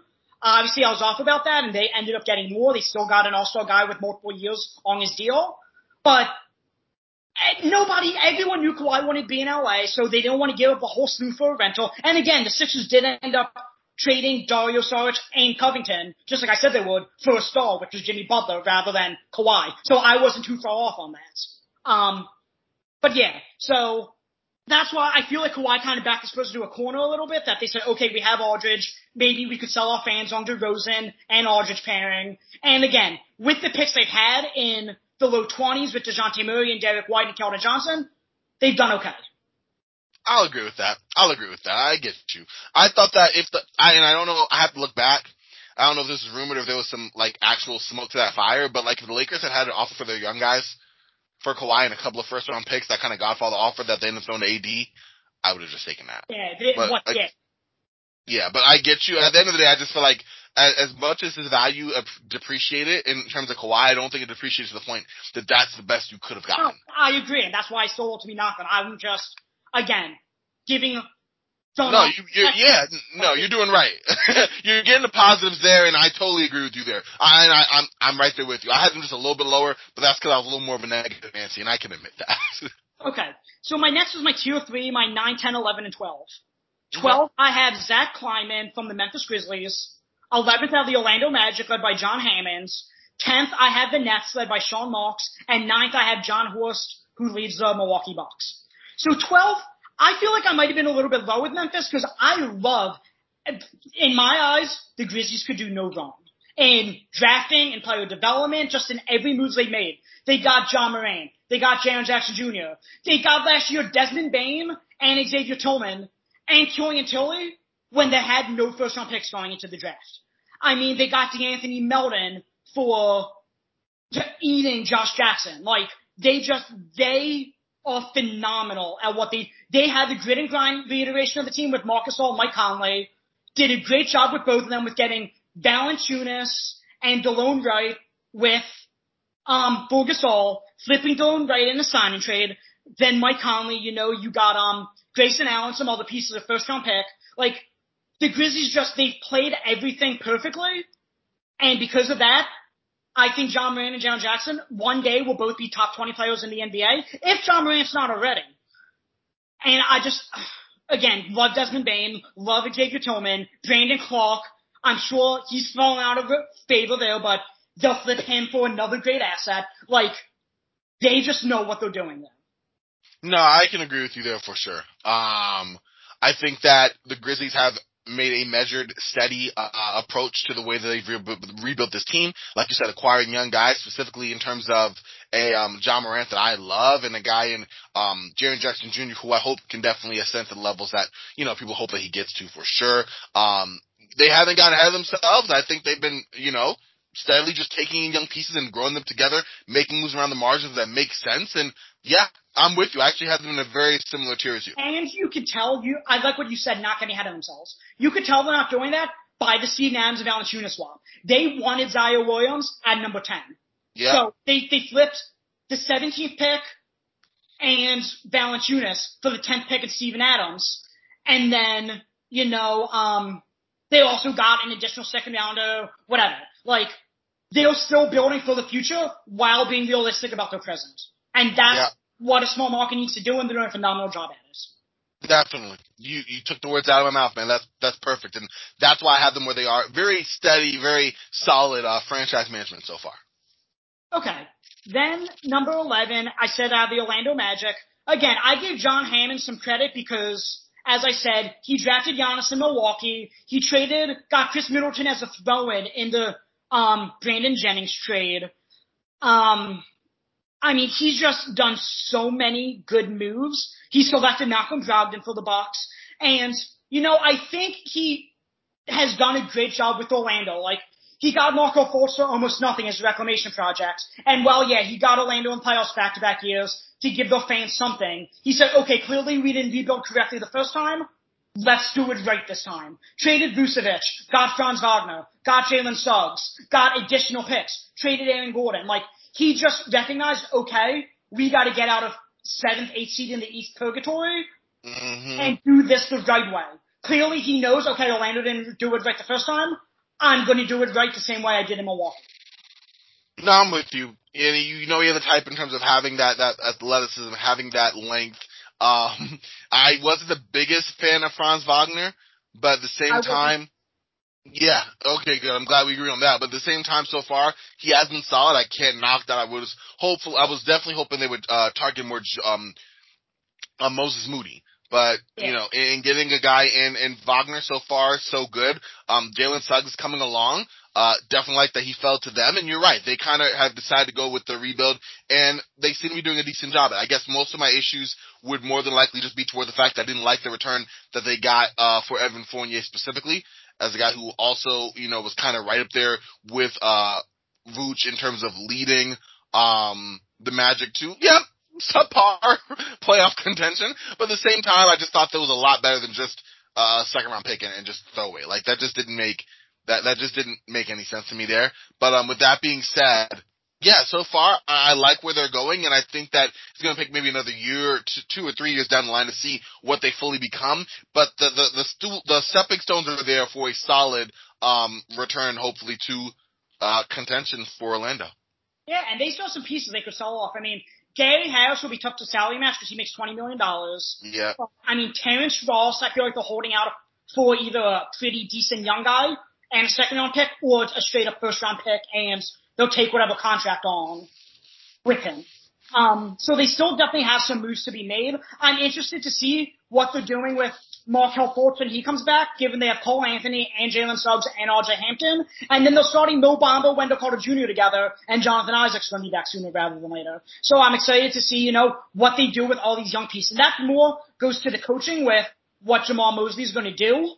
But hmm overall, like, they rebuilt quickly. They, they said, okay, screw it, we'll trade you.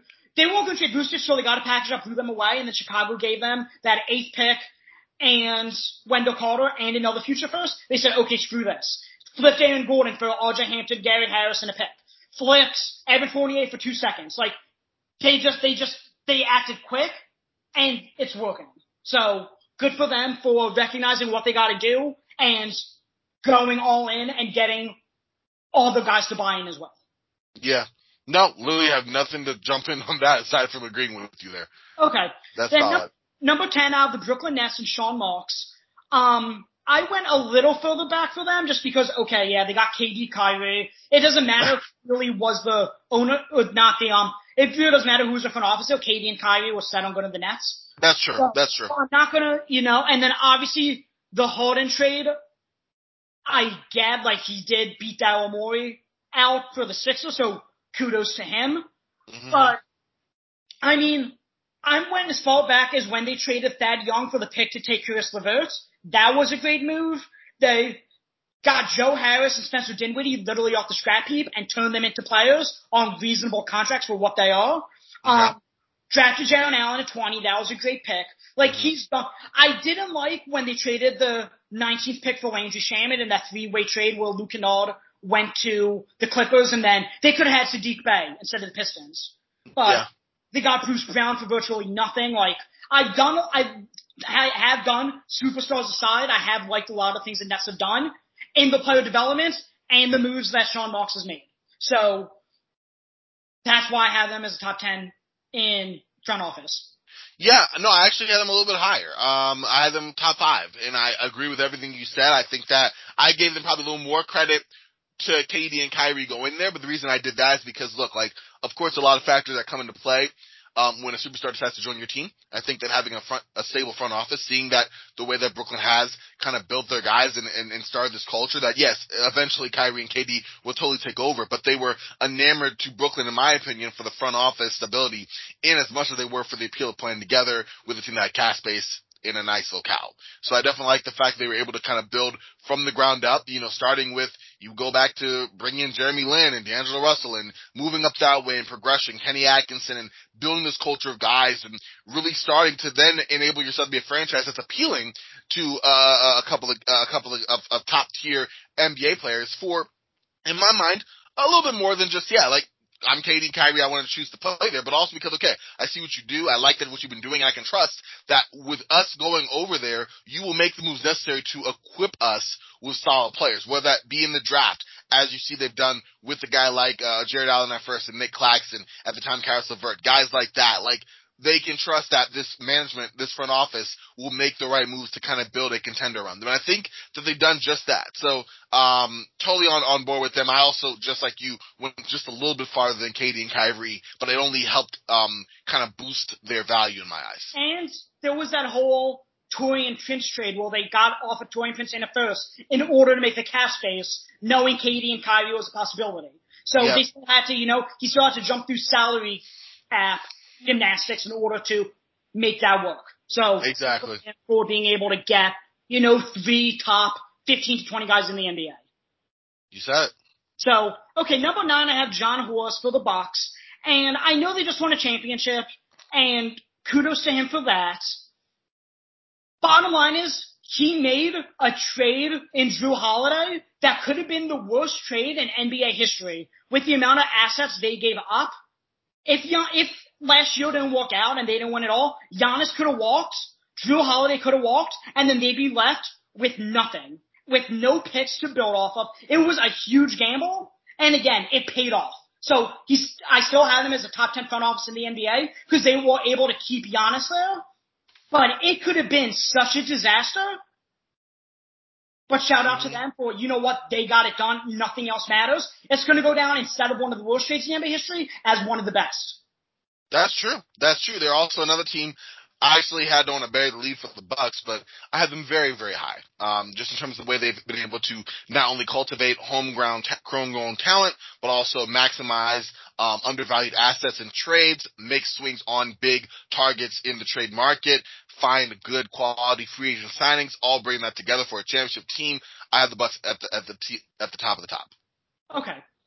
So then let's go to my tier two, and that's teams five, six, seven, and eight.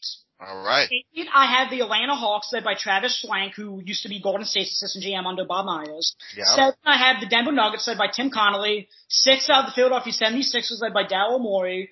And number five, I have the Golden State Warriors led by Bob Myers. So the Hawks at this point, I talked about this on my other podcast. The Hawks are probably in the best position to acquire a superstar, the next superstar that becomes available, more than any other team in the NBA.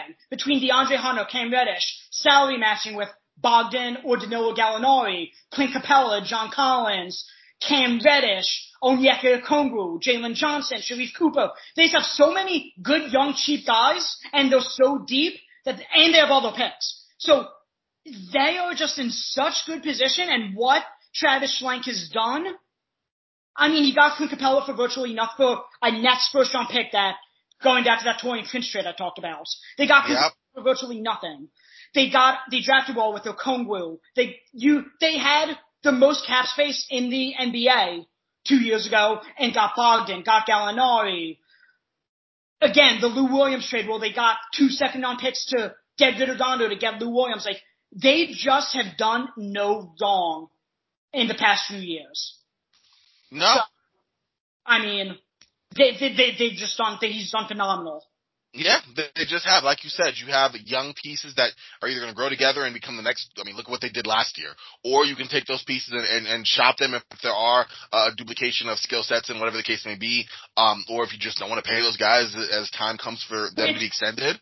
Which I'm excited to see what's going to happen because they're going to be expensive fast. Like, yeah, that's DeAndre, yeah. Trae Young just got his extension. DeAndre Hunter's going to have to get his. They just extended John Collins and Capela. Um, Cam Reddish, I figure, unless he's going to take a really team-friendly deal, you're going to have to get rid of him because you just don't have enough room for all these guys. Um, Exactly. guys. So I'm just, I'm very excited. Oh, Kongwu, I wonder what you're going to do with him if you end up Kevin with Huerter just got brought back. yeah, Kevin Huerter is another one who they drafted and extended. So I I'm going to be very interested to see what they do with what they have because th- there's going to have to be multiple moves to be made to keep the band together. So I'm excited to see what Excited. that move is. Yeah, and that's gonna. Um, I can't wait. It's gonna see where they kind of wind up in future rankings. You know, for kind of how they make these moves. Right now, they set themselves up in a heck of a situation where they're a competitive team. That can make some noise in the playoffs while still being mad young, nowhere near their prime, um, and with the superstar talent at the very top. So definitely on board with them. In fact, I'm in tandem with all those teams you mentioned, with exception of the Sixers, who I was a little more down on because of the Ben Simmons conundrum, um, specifically. Okay, let's talk about that then. We'll go back to Denver since I have them seven out of six or six. But, Me too. Okay, Daryl Morey I appreciate because I feel like out in Vanderbilt at the helm, we saw the panic moves he made. Jimmy Butler and Ben Simmons clearly didn't get along. Jimmy Butler and Brett Brown clearly didn't get along. They picked Ben and Brett over Jimmy, uh, allegedly. Mm. So he made a panic move, signed Al Horford, which didn't make a whole lot of sense next to Embiid. Um, re-signed Tobias Harris to an albatross. He kind of panicked. Mm-hmm. Elton Brand, I feel like if he was still at the helm, he would have had Ben Simmons gone a few weeks after the playoffs ended. So Daryl Morey, I appreciate him being patient, saying, like, Daryl Morey came here, was able to get off of Horford's terrible contract for only a first, brought in Danny Green, who is a starter on a championship contender, was Yeah. able to bring in Seth Curry for Josh Richardson, which I have no clue how he pulled that off. Draft he got Maxey, got Isaiah Joe, got Paul Reed. I didn't love his draft this year, but No, he's me neither. he he was able to re-sign Korkmaz, who's looked phenomenal this year, for only 15 million over three years. Got Georges Niang for two years, six million. I think he's done a phenomenal job since he's gotten here, and I appreciate him knowing, okay, Embiid's in his prime. I know what we have. We need another All-Star if we don't want to waste Embiid's prime. So I appreciate him holding out, waiting for that offer, and you know, not pressing the panic button like most GMs on this list would have done. You know what, man? I, I know you're a Sixers fan, right? I mean, but like somehow you were. I don't know if it's the passion of being a Sixers fan or just like just the depth of knowledge that you just sprung like that. But you've completely convinced me. Like I was like, yeah, I don't know, but like you brought all the like, yeah, yeah, all right, all right, I'm on board. You got me. Yeah, they, they they're up there. Daryl Morey, I have the most respect for out of every um, executive in the NBA because when Golden State had that dynasty, aside from Cleveland, who just had a cakewalk through the East every year, so it was easy for them, he dared to compete with them, and he almost beat them had Chris Paul not pulled his hamstring in that one. Uh, I'm Game trying to know what it was, but Game when six, Houston was up yeah. two when they were about to win. They would have won that year. He was the only one who dared compete with Golden State. I mean, he took Patrick Beverley out of the Euro League and took, brought him over, turned him into a legit NBA player. He found Danuel House off the scrap heap. He, I, he's just done so many great moves. He drafted Clint Capela, drafted Montrezl Harrell in the second round, who I know he flipped Montrezl Harrell in the Chris Paul trade, but he's just, he, he, I, he's flawed. He can't do wrong. Every move he makes seems to Uh-huh. work. And I don't like the Jaden Springer draft pick. I didn't like the Charles Bassey draft pick. But again, he's he just he knows what to do. He almost got James Harden. I know he didn't, but he was going to be Ben Simmons before it became a disaster. Like he just he makes every move. Like he makes just the small marginal moves, like the Patrick Beverleys and the Furkan Korkmazes and the Georges Niangs that help you compete for a championship. But wasn't he the one who didn't make the Ben Simmons trade for James Harden? Allegedly, Like, that, that has to be a knock. I mean, there's no. Tillman Fertitta didn't want to trade Harden to Daryl Morey after Daryl Morey left them, knowing they were going to implode. That's that's the reports coming out of Philly that they did that. One Tillman Fertitta deprived himself of getting the best asset in the trade because they still would have gotten the same picks from us plus Ben Simmons instead of Oladipo. So they would have Yeah. got the same amount of picks, same amount of swaps, and they would have gotten Ben Simmons over Oladipo. So clearly, you know, they knew what the best package was, but Tillman Fertitta didn't want to deal with Daryl Morey and give him that satisfaction. That's Is what this- came out of Philly. if it's from the Houston, if it's if if that's the case, then for, then I totally am with you on that. I just I remember some stuff coming out from both sides. I guess I was like, eh, I don't know. Like if you are rating Ben Simmons that highly, like that's a not and simple. But if if that's the case, then I'm totally with you on that for sure. Um, yeah, I mean these are solid moves. I, I in retrospect maybe wouldn't have done the the Russell Westbrook for Chris Paul trade, but if that was indeed said by James Harden, then Morey didn't really have any control over that. Then I guess yeah, there's not really a whole lot to knock about him.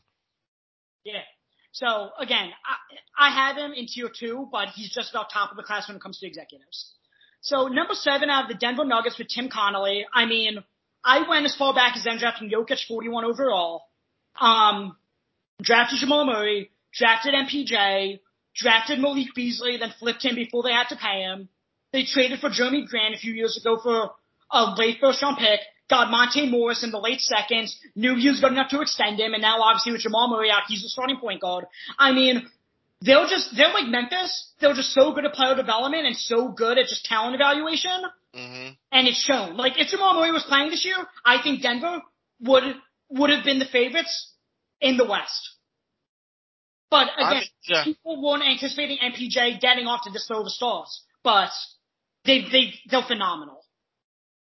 No, you make an excellent point. You make an excellent point. Their their talent evaluation has been key. Um, the way they're able to rebound, even with the loss of Jamal Murray, I think was huge. Um, you know, you couldn't have told me anything about uh, Facundo Facundo Campazzo and Austin Rivers winning a playoff series together. And yeah, a lot of that on the greatness of Nikola Jokic, but a lot of that also just being as good as they are. So, um, in this in this team scheme rather. So yeah, I definitely like the moves they made. Um, they have themselves positioned for a lot of success potentially when Jamal Murray returns and you really can't knock any of that. They were top five for me, just outside the top five. Yeah, and number five, I have Bob Myers and the Golden State Warriors. I mean, he, Bob Myers was the assistant GM when they drafted Draymond's. Oh no, he, he was the GM when they drafted Draymond. He was the assistant GM when they drafted Klay Thompson. Um, he's the one who hired Steve Kerr, who obviously revolutionized basketball and started a dynasty. He could have traded Klay Thompson, who had a ton of potential at the time, wasn't quite yet an all-star, for Kevin Love. They chose not to do it because of the presence of both Klay of what he would become and, you know, Caleb would have taken away from Draymond Green. The Steve Kerr hire obviously is nothing to scoff at. I, he might have been number one if they had drafted LaMelo Ball over James Wiseman. Cause you know, I was so down on James Wiseman. He was like 11th on my big board last year. I knew that you know. LaMelo was the guy to take. And when Klay tore his Achilles, you always take best player available for the most part. But when you saw Klay tore his Achilles last year was going to be out for the year, that was the perfect opportunity to take LaMelo Ball over a center. Yeah. Centers, and Golden State is a team that doesn't value the center position. They value the center position at least than any other team in the NBA, so I don't know why they took James Wiseman. I, I, I knocked them hev- I, mean, I didn't knock them heavily. They're in my top five. I had them number seven. Um, I knocked them just because of that fact, like the fact that James, the talent evaluation for Wiseman at the top when LaMelo, the, the, the, the potential of him was just so huge in my opinion. Um, wasn't super great, especially as we know centers are now in this NBA outside of, well, at least Evan Mobley so far. Um, but also I just didn't, that 2020 season in general, basically a waste of, I mean, Steph got injured for sure, but come on, our team wasn't really set to, to to contend. And the the year after, you know, you adjust a little bit. You bring Kelly Oubre, but even and, and bringing um Andrew Wiggins as well. Um, after you know fl- after bringing in D'Angelo Russell to begin with, but even at that point, like the team that was there, I just think was a waste. Yeah, I mean, D'Angelo Russell they more brought in with the intent to flip him, and Of again, course. they got the seventh pick in the draft out of it and got Jonathan Kuminga, so we'll see what he becomes. And That's then true. the pick they took Moses Moody. I just, I can't, imagine if they have the Melo Ball right now. That's that's that. It's hard to it's hard to not think about that. And it was such an obvious pick. And I mean, I'll, I'll go hot take with you, man. I'll go hot take with you. I would have rather even had Anthony Edwards over James Wiseman.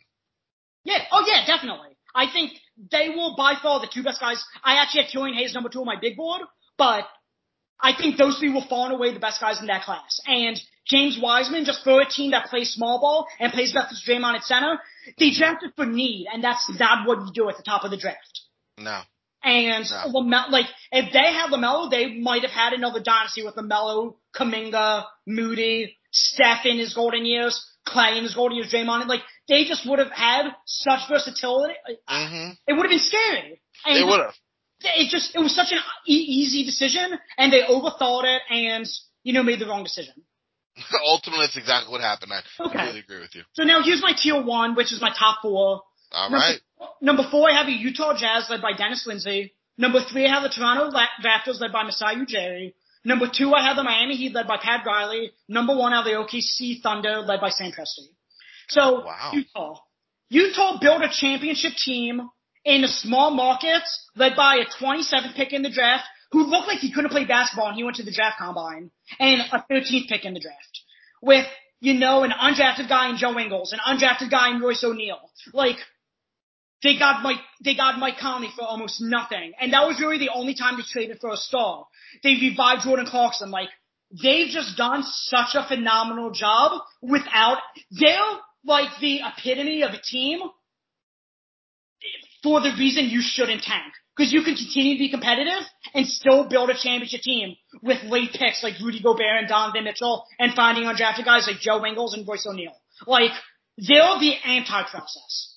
And for that, Yeah. I mean, like, I know they haven't got done in the playoffs and they might not be equipped to ever win a championship as long as Rudy Gobert is there.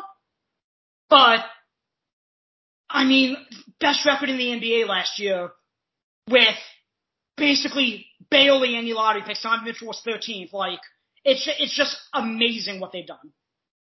No, it has been very solid from top to bottom. Um, I have the Jazz personally number two in mind, so I'm Okay. right there with you. They've just done a really good job of, again, cultivating the talent they've had, developing together, making moves around the edges that are smart, and work together with the overall theme of this team. And the success is mostly shown, at least until it gets to the playoffs.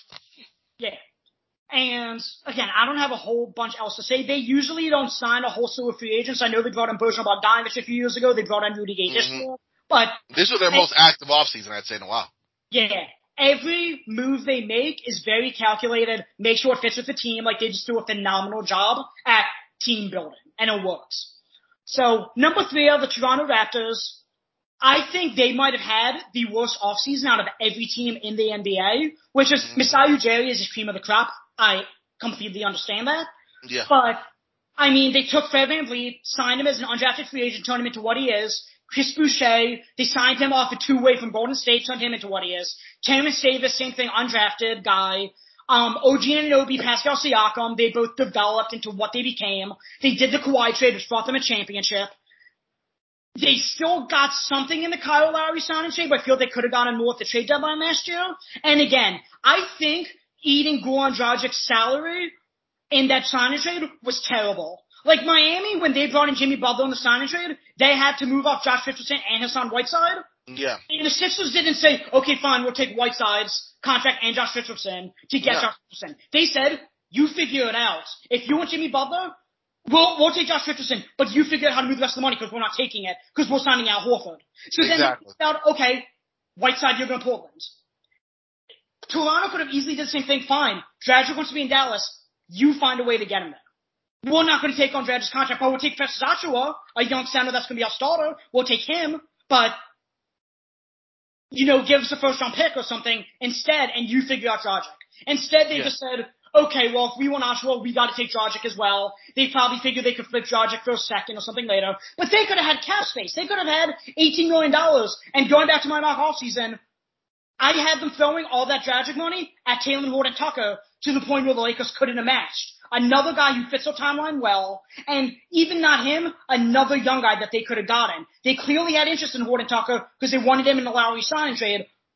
Dragic already fell out of the rotation there. The speculation they're going to flip him for Dwight Powell to Dallas and have a fourth center on the roster. They'll still have the worst center rotation in the NBA. It just, it just, it did not make sense to me. So You make, mm-hmm. You make excellent points. yeah, and then firing Dwane Casey after he winning Coach of the Year, that took a lot of cojones. And they knew Nick Nurse, okay, he's the next big up and coming thing, and they executed that. So again, they've done so many things right, but this offseason for a rebuilding team, they just could have got they could have gotten Achiuwa and Talen Horton Tucker or somebody along those lines instead of Dragic. And they would have even been in a better position with all the young assets than they are now. So again, it's nitpicking at this point when we get to the top, but that's what you got to do to determine the top from number three in the league. No, and it's valid. It's valid. Why are you doing them favors to get a player who doesn't fit your roster?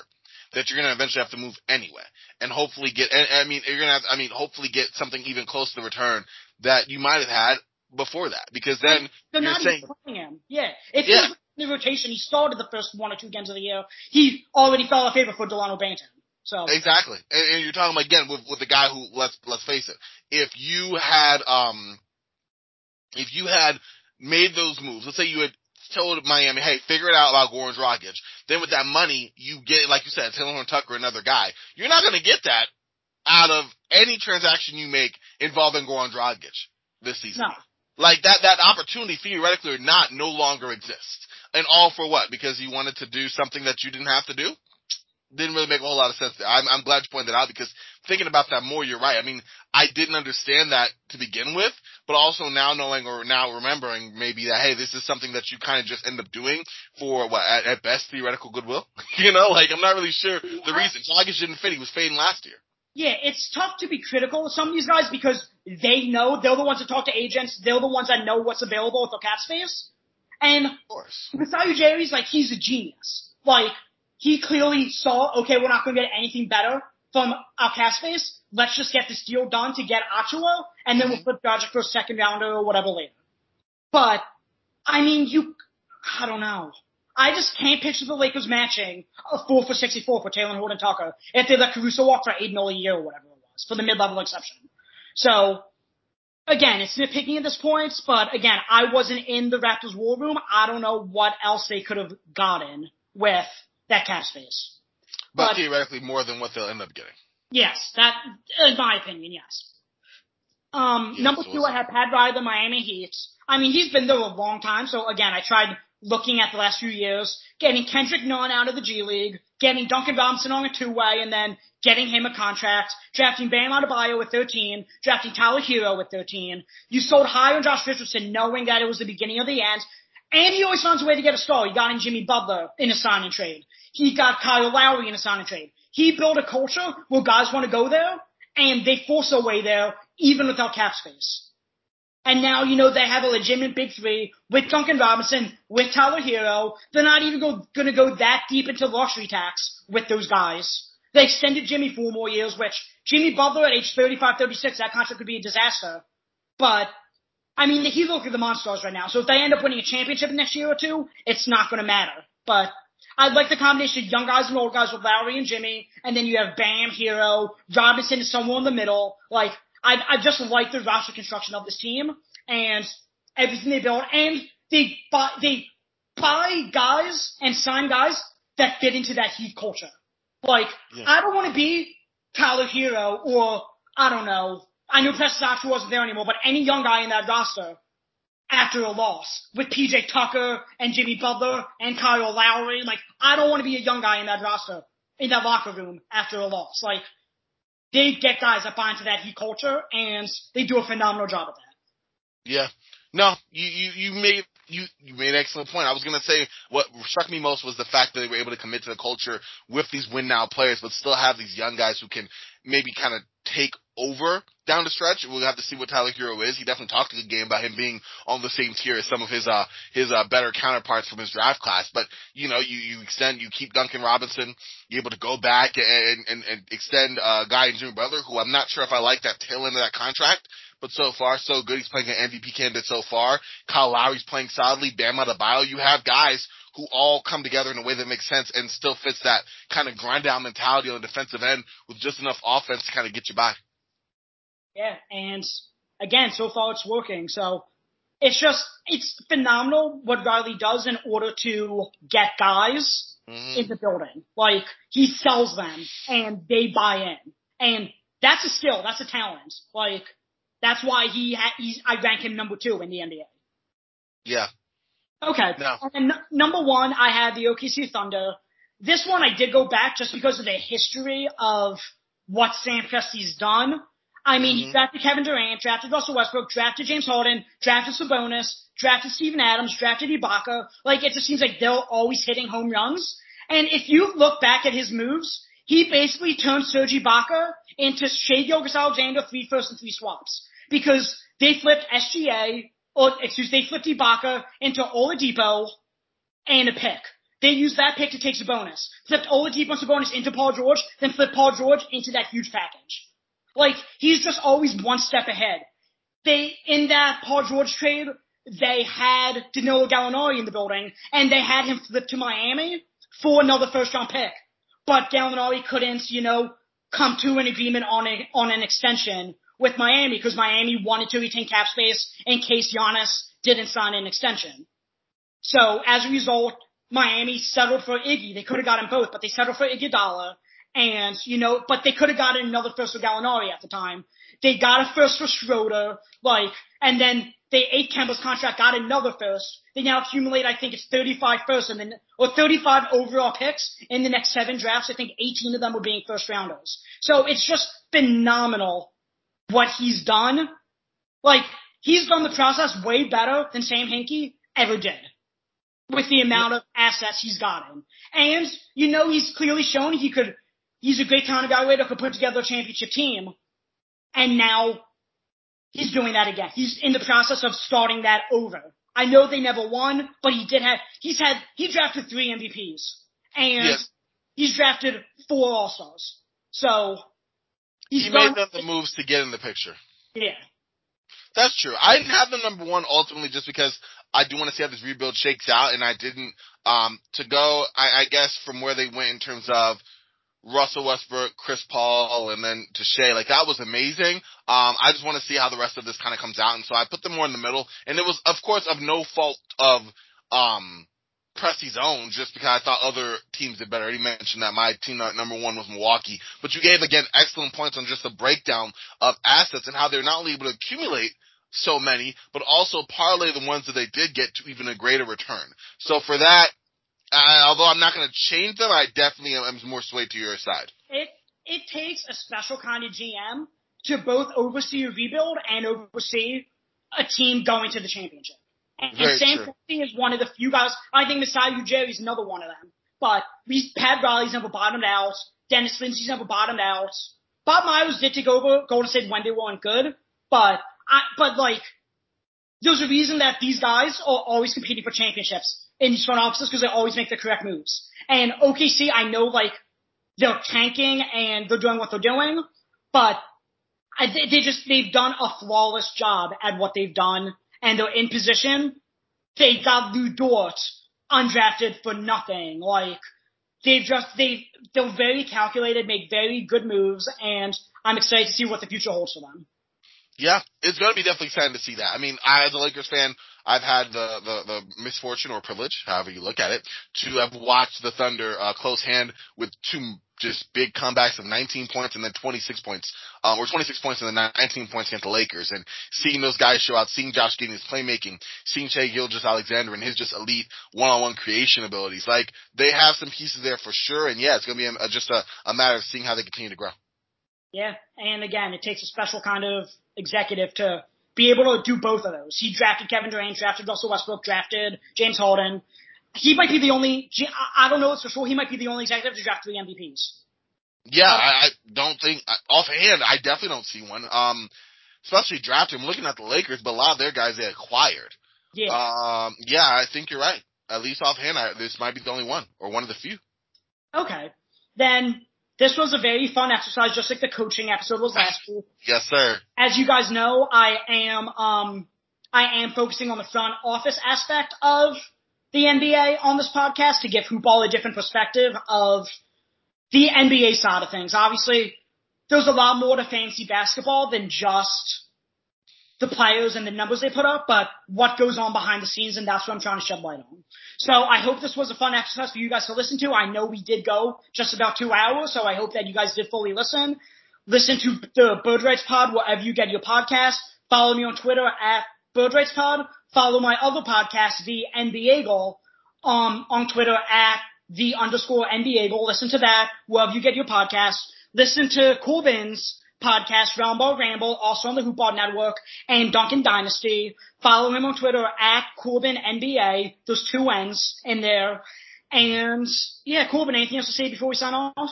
Uh, aside from thanking you so much for having me on, this was a blast. Definitely a deep dive that I love listening to. I hope the listeners do as well. Uh, had a great time with you, my man. Thank you again. And, and yeah, that's it. And for those of you who want to listen to Corbin and I, make sure to listen to Roundball Ramble. That episode will be recorded right after this one, where we talk about the best and worst off-season moves in the NBA this summer. So if you want more little bit of light shed on the front office aspect, then make sure to take a listen to that. Thanks for listening, guys.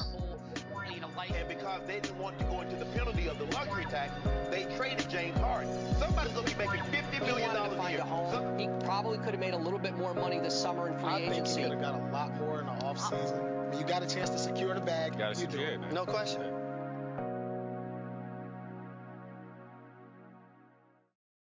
This has been a Hoop Ball presentation.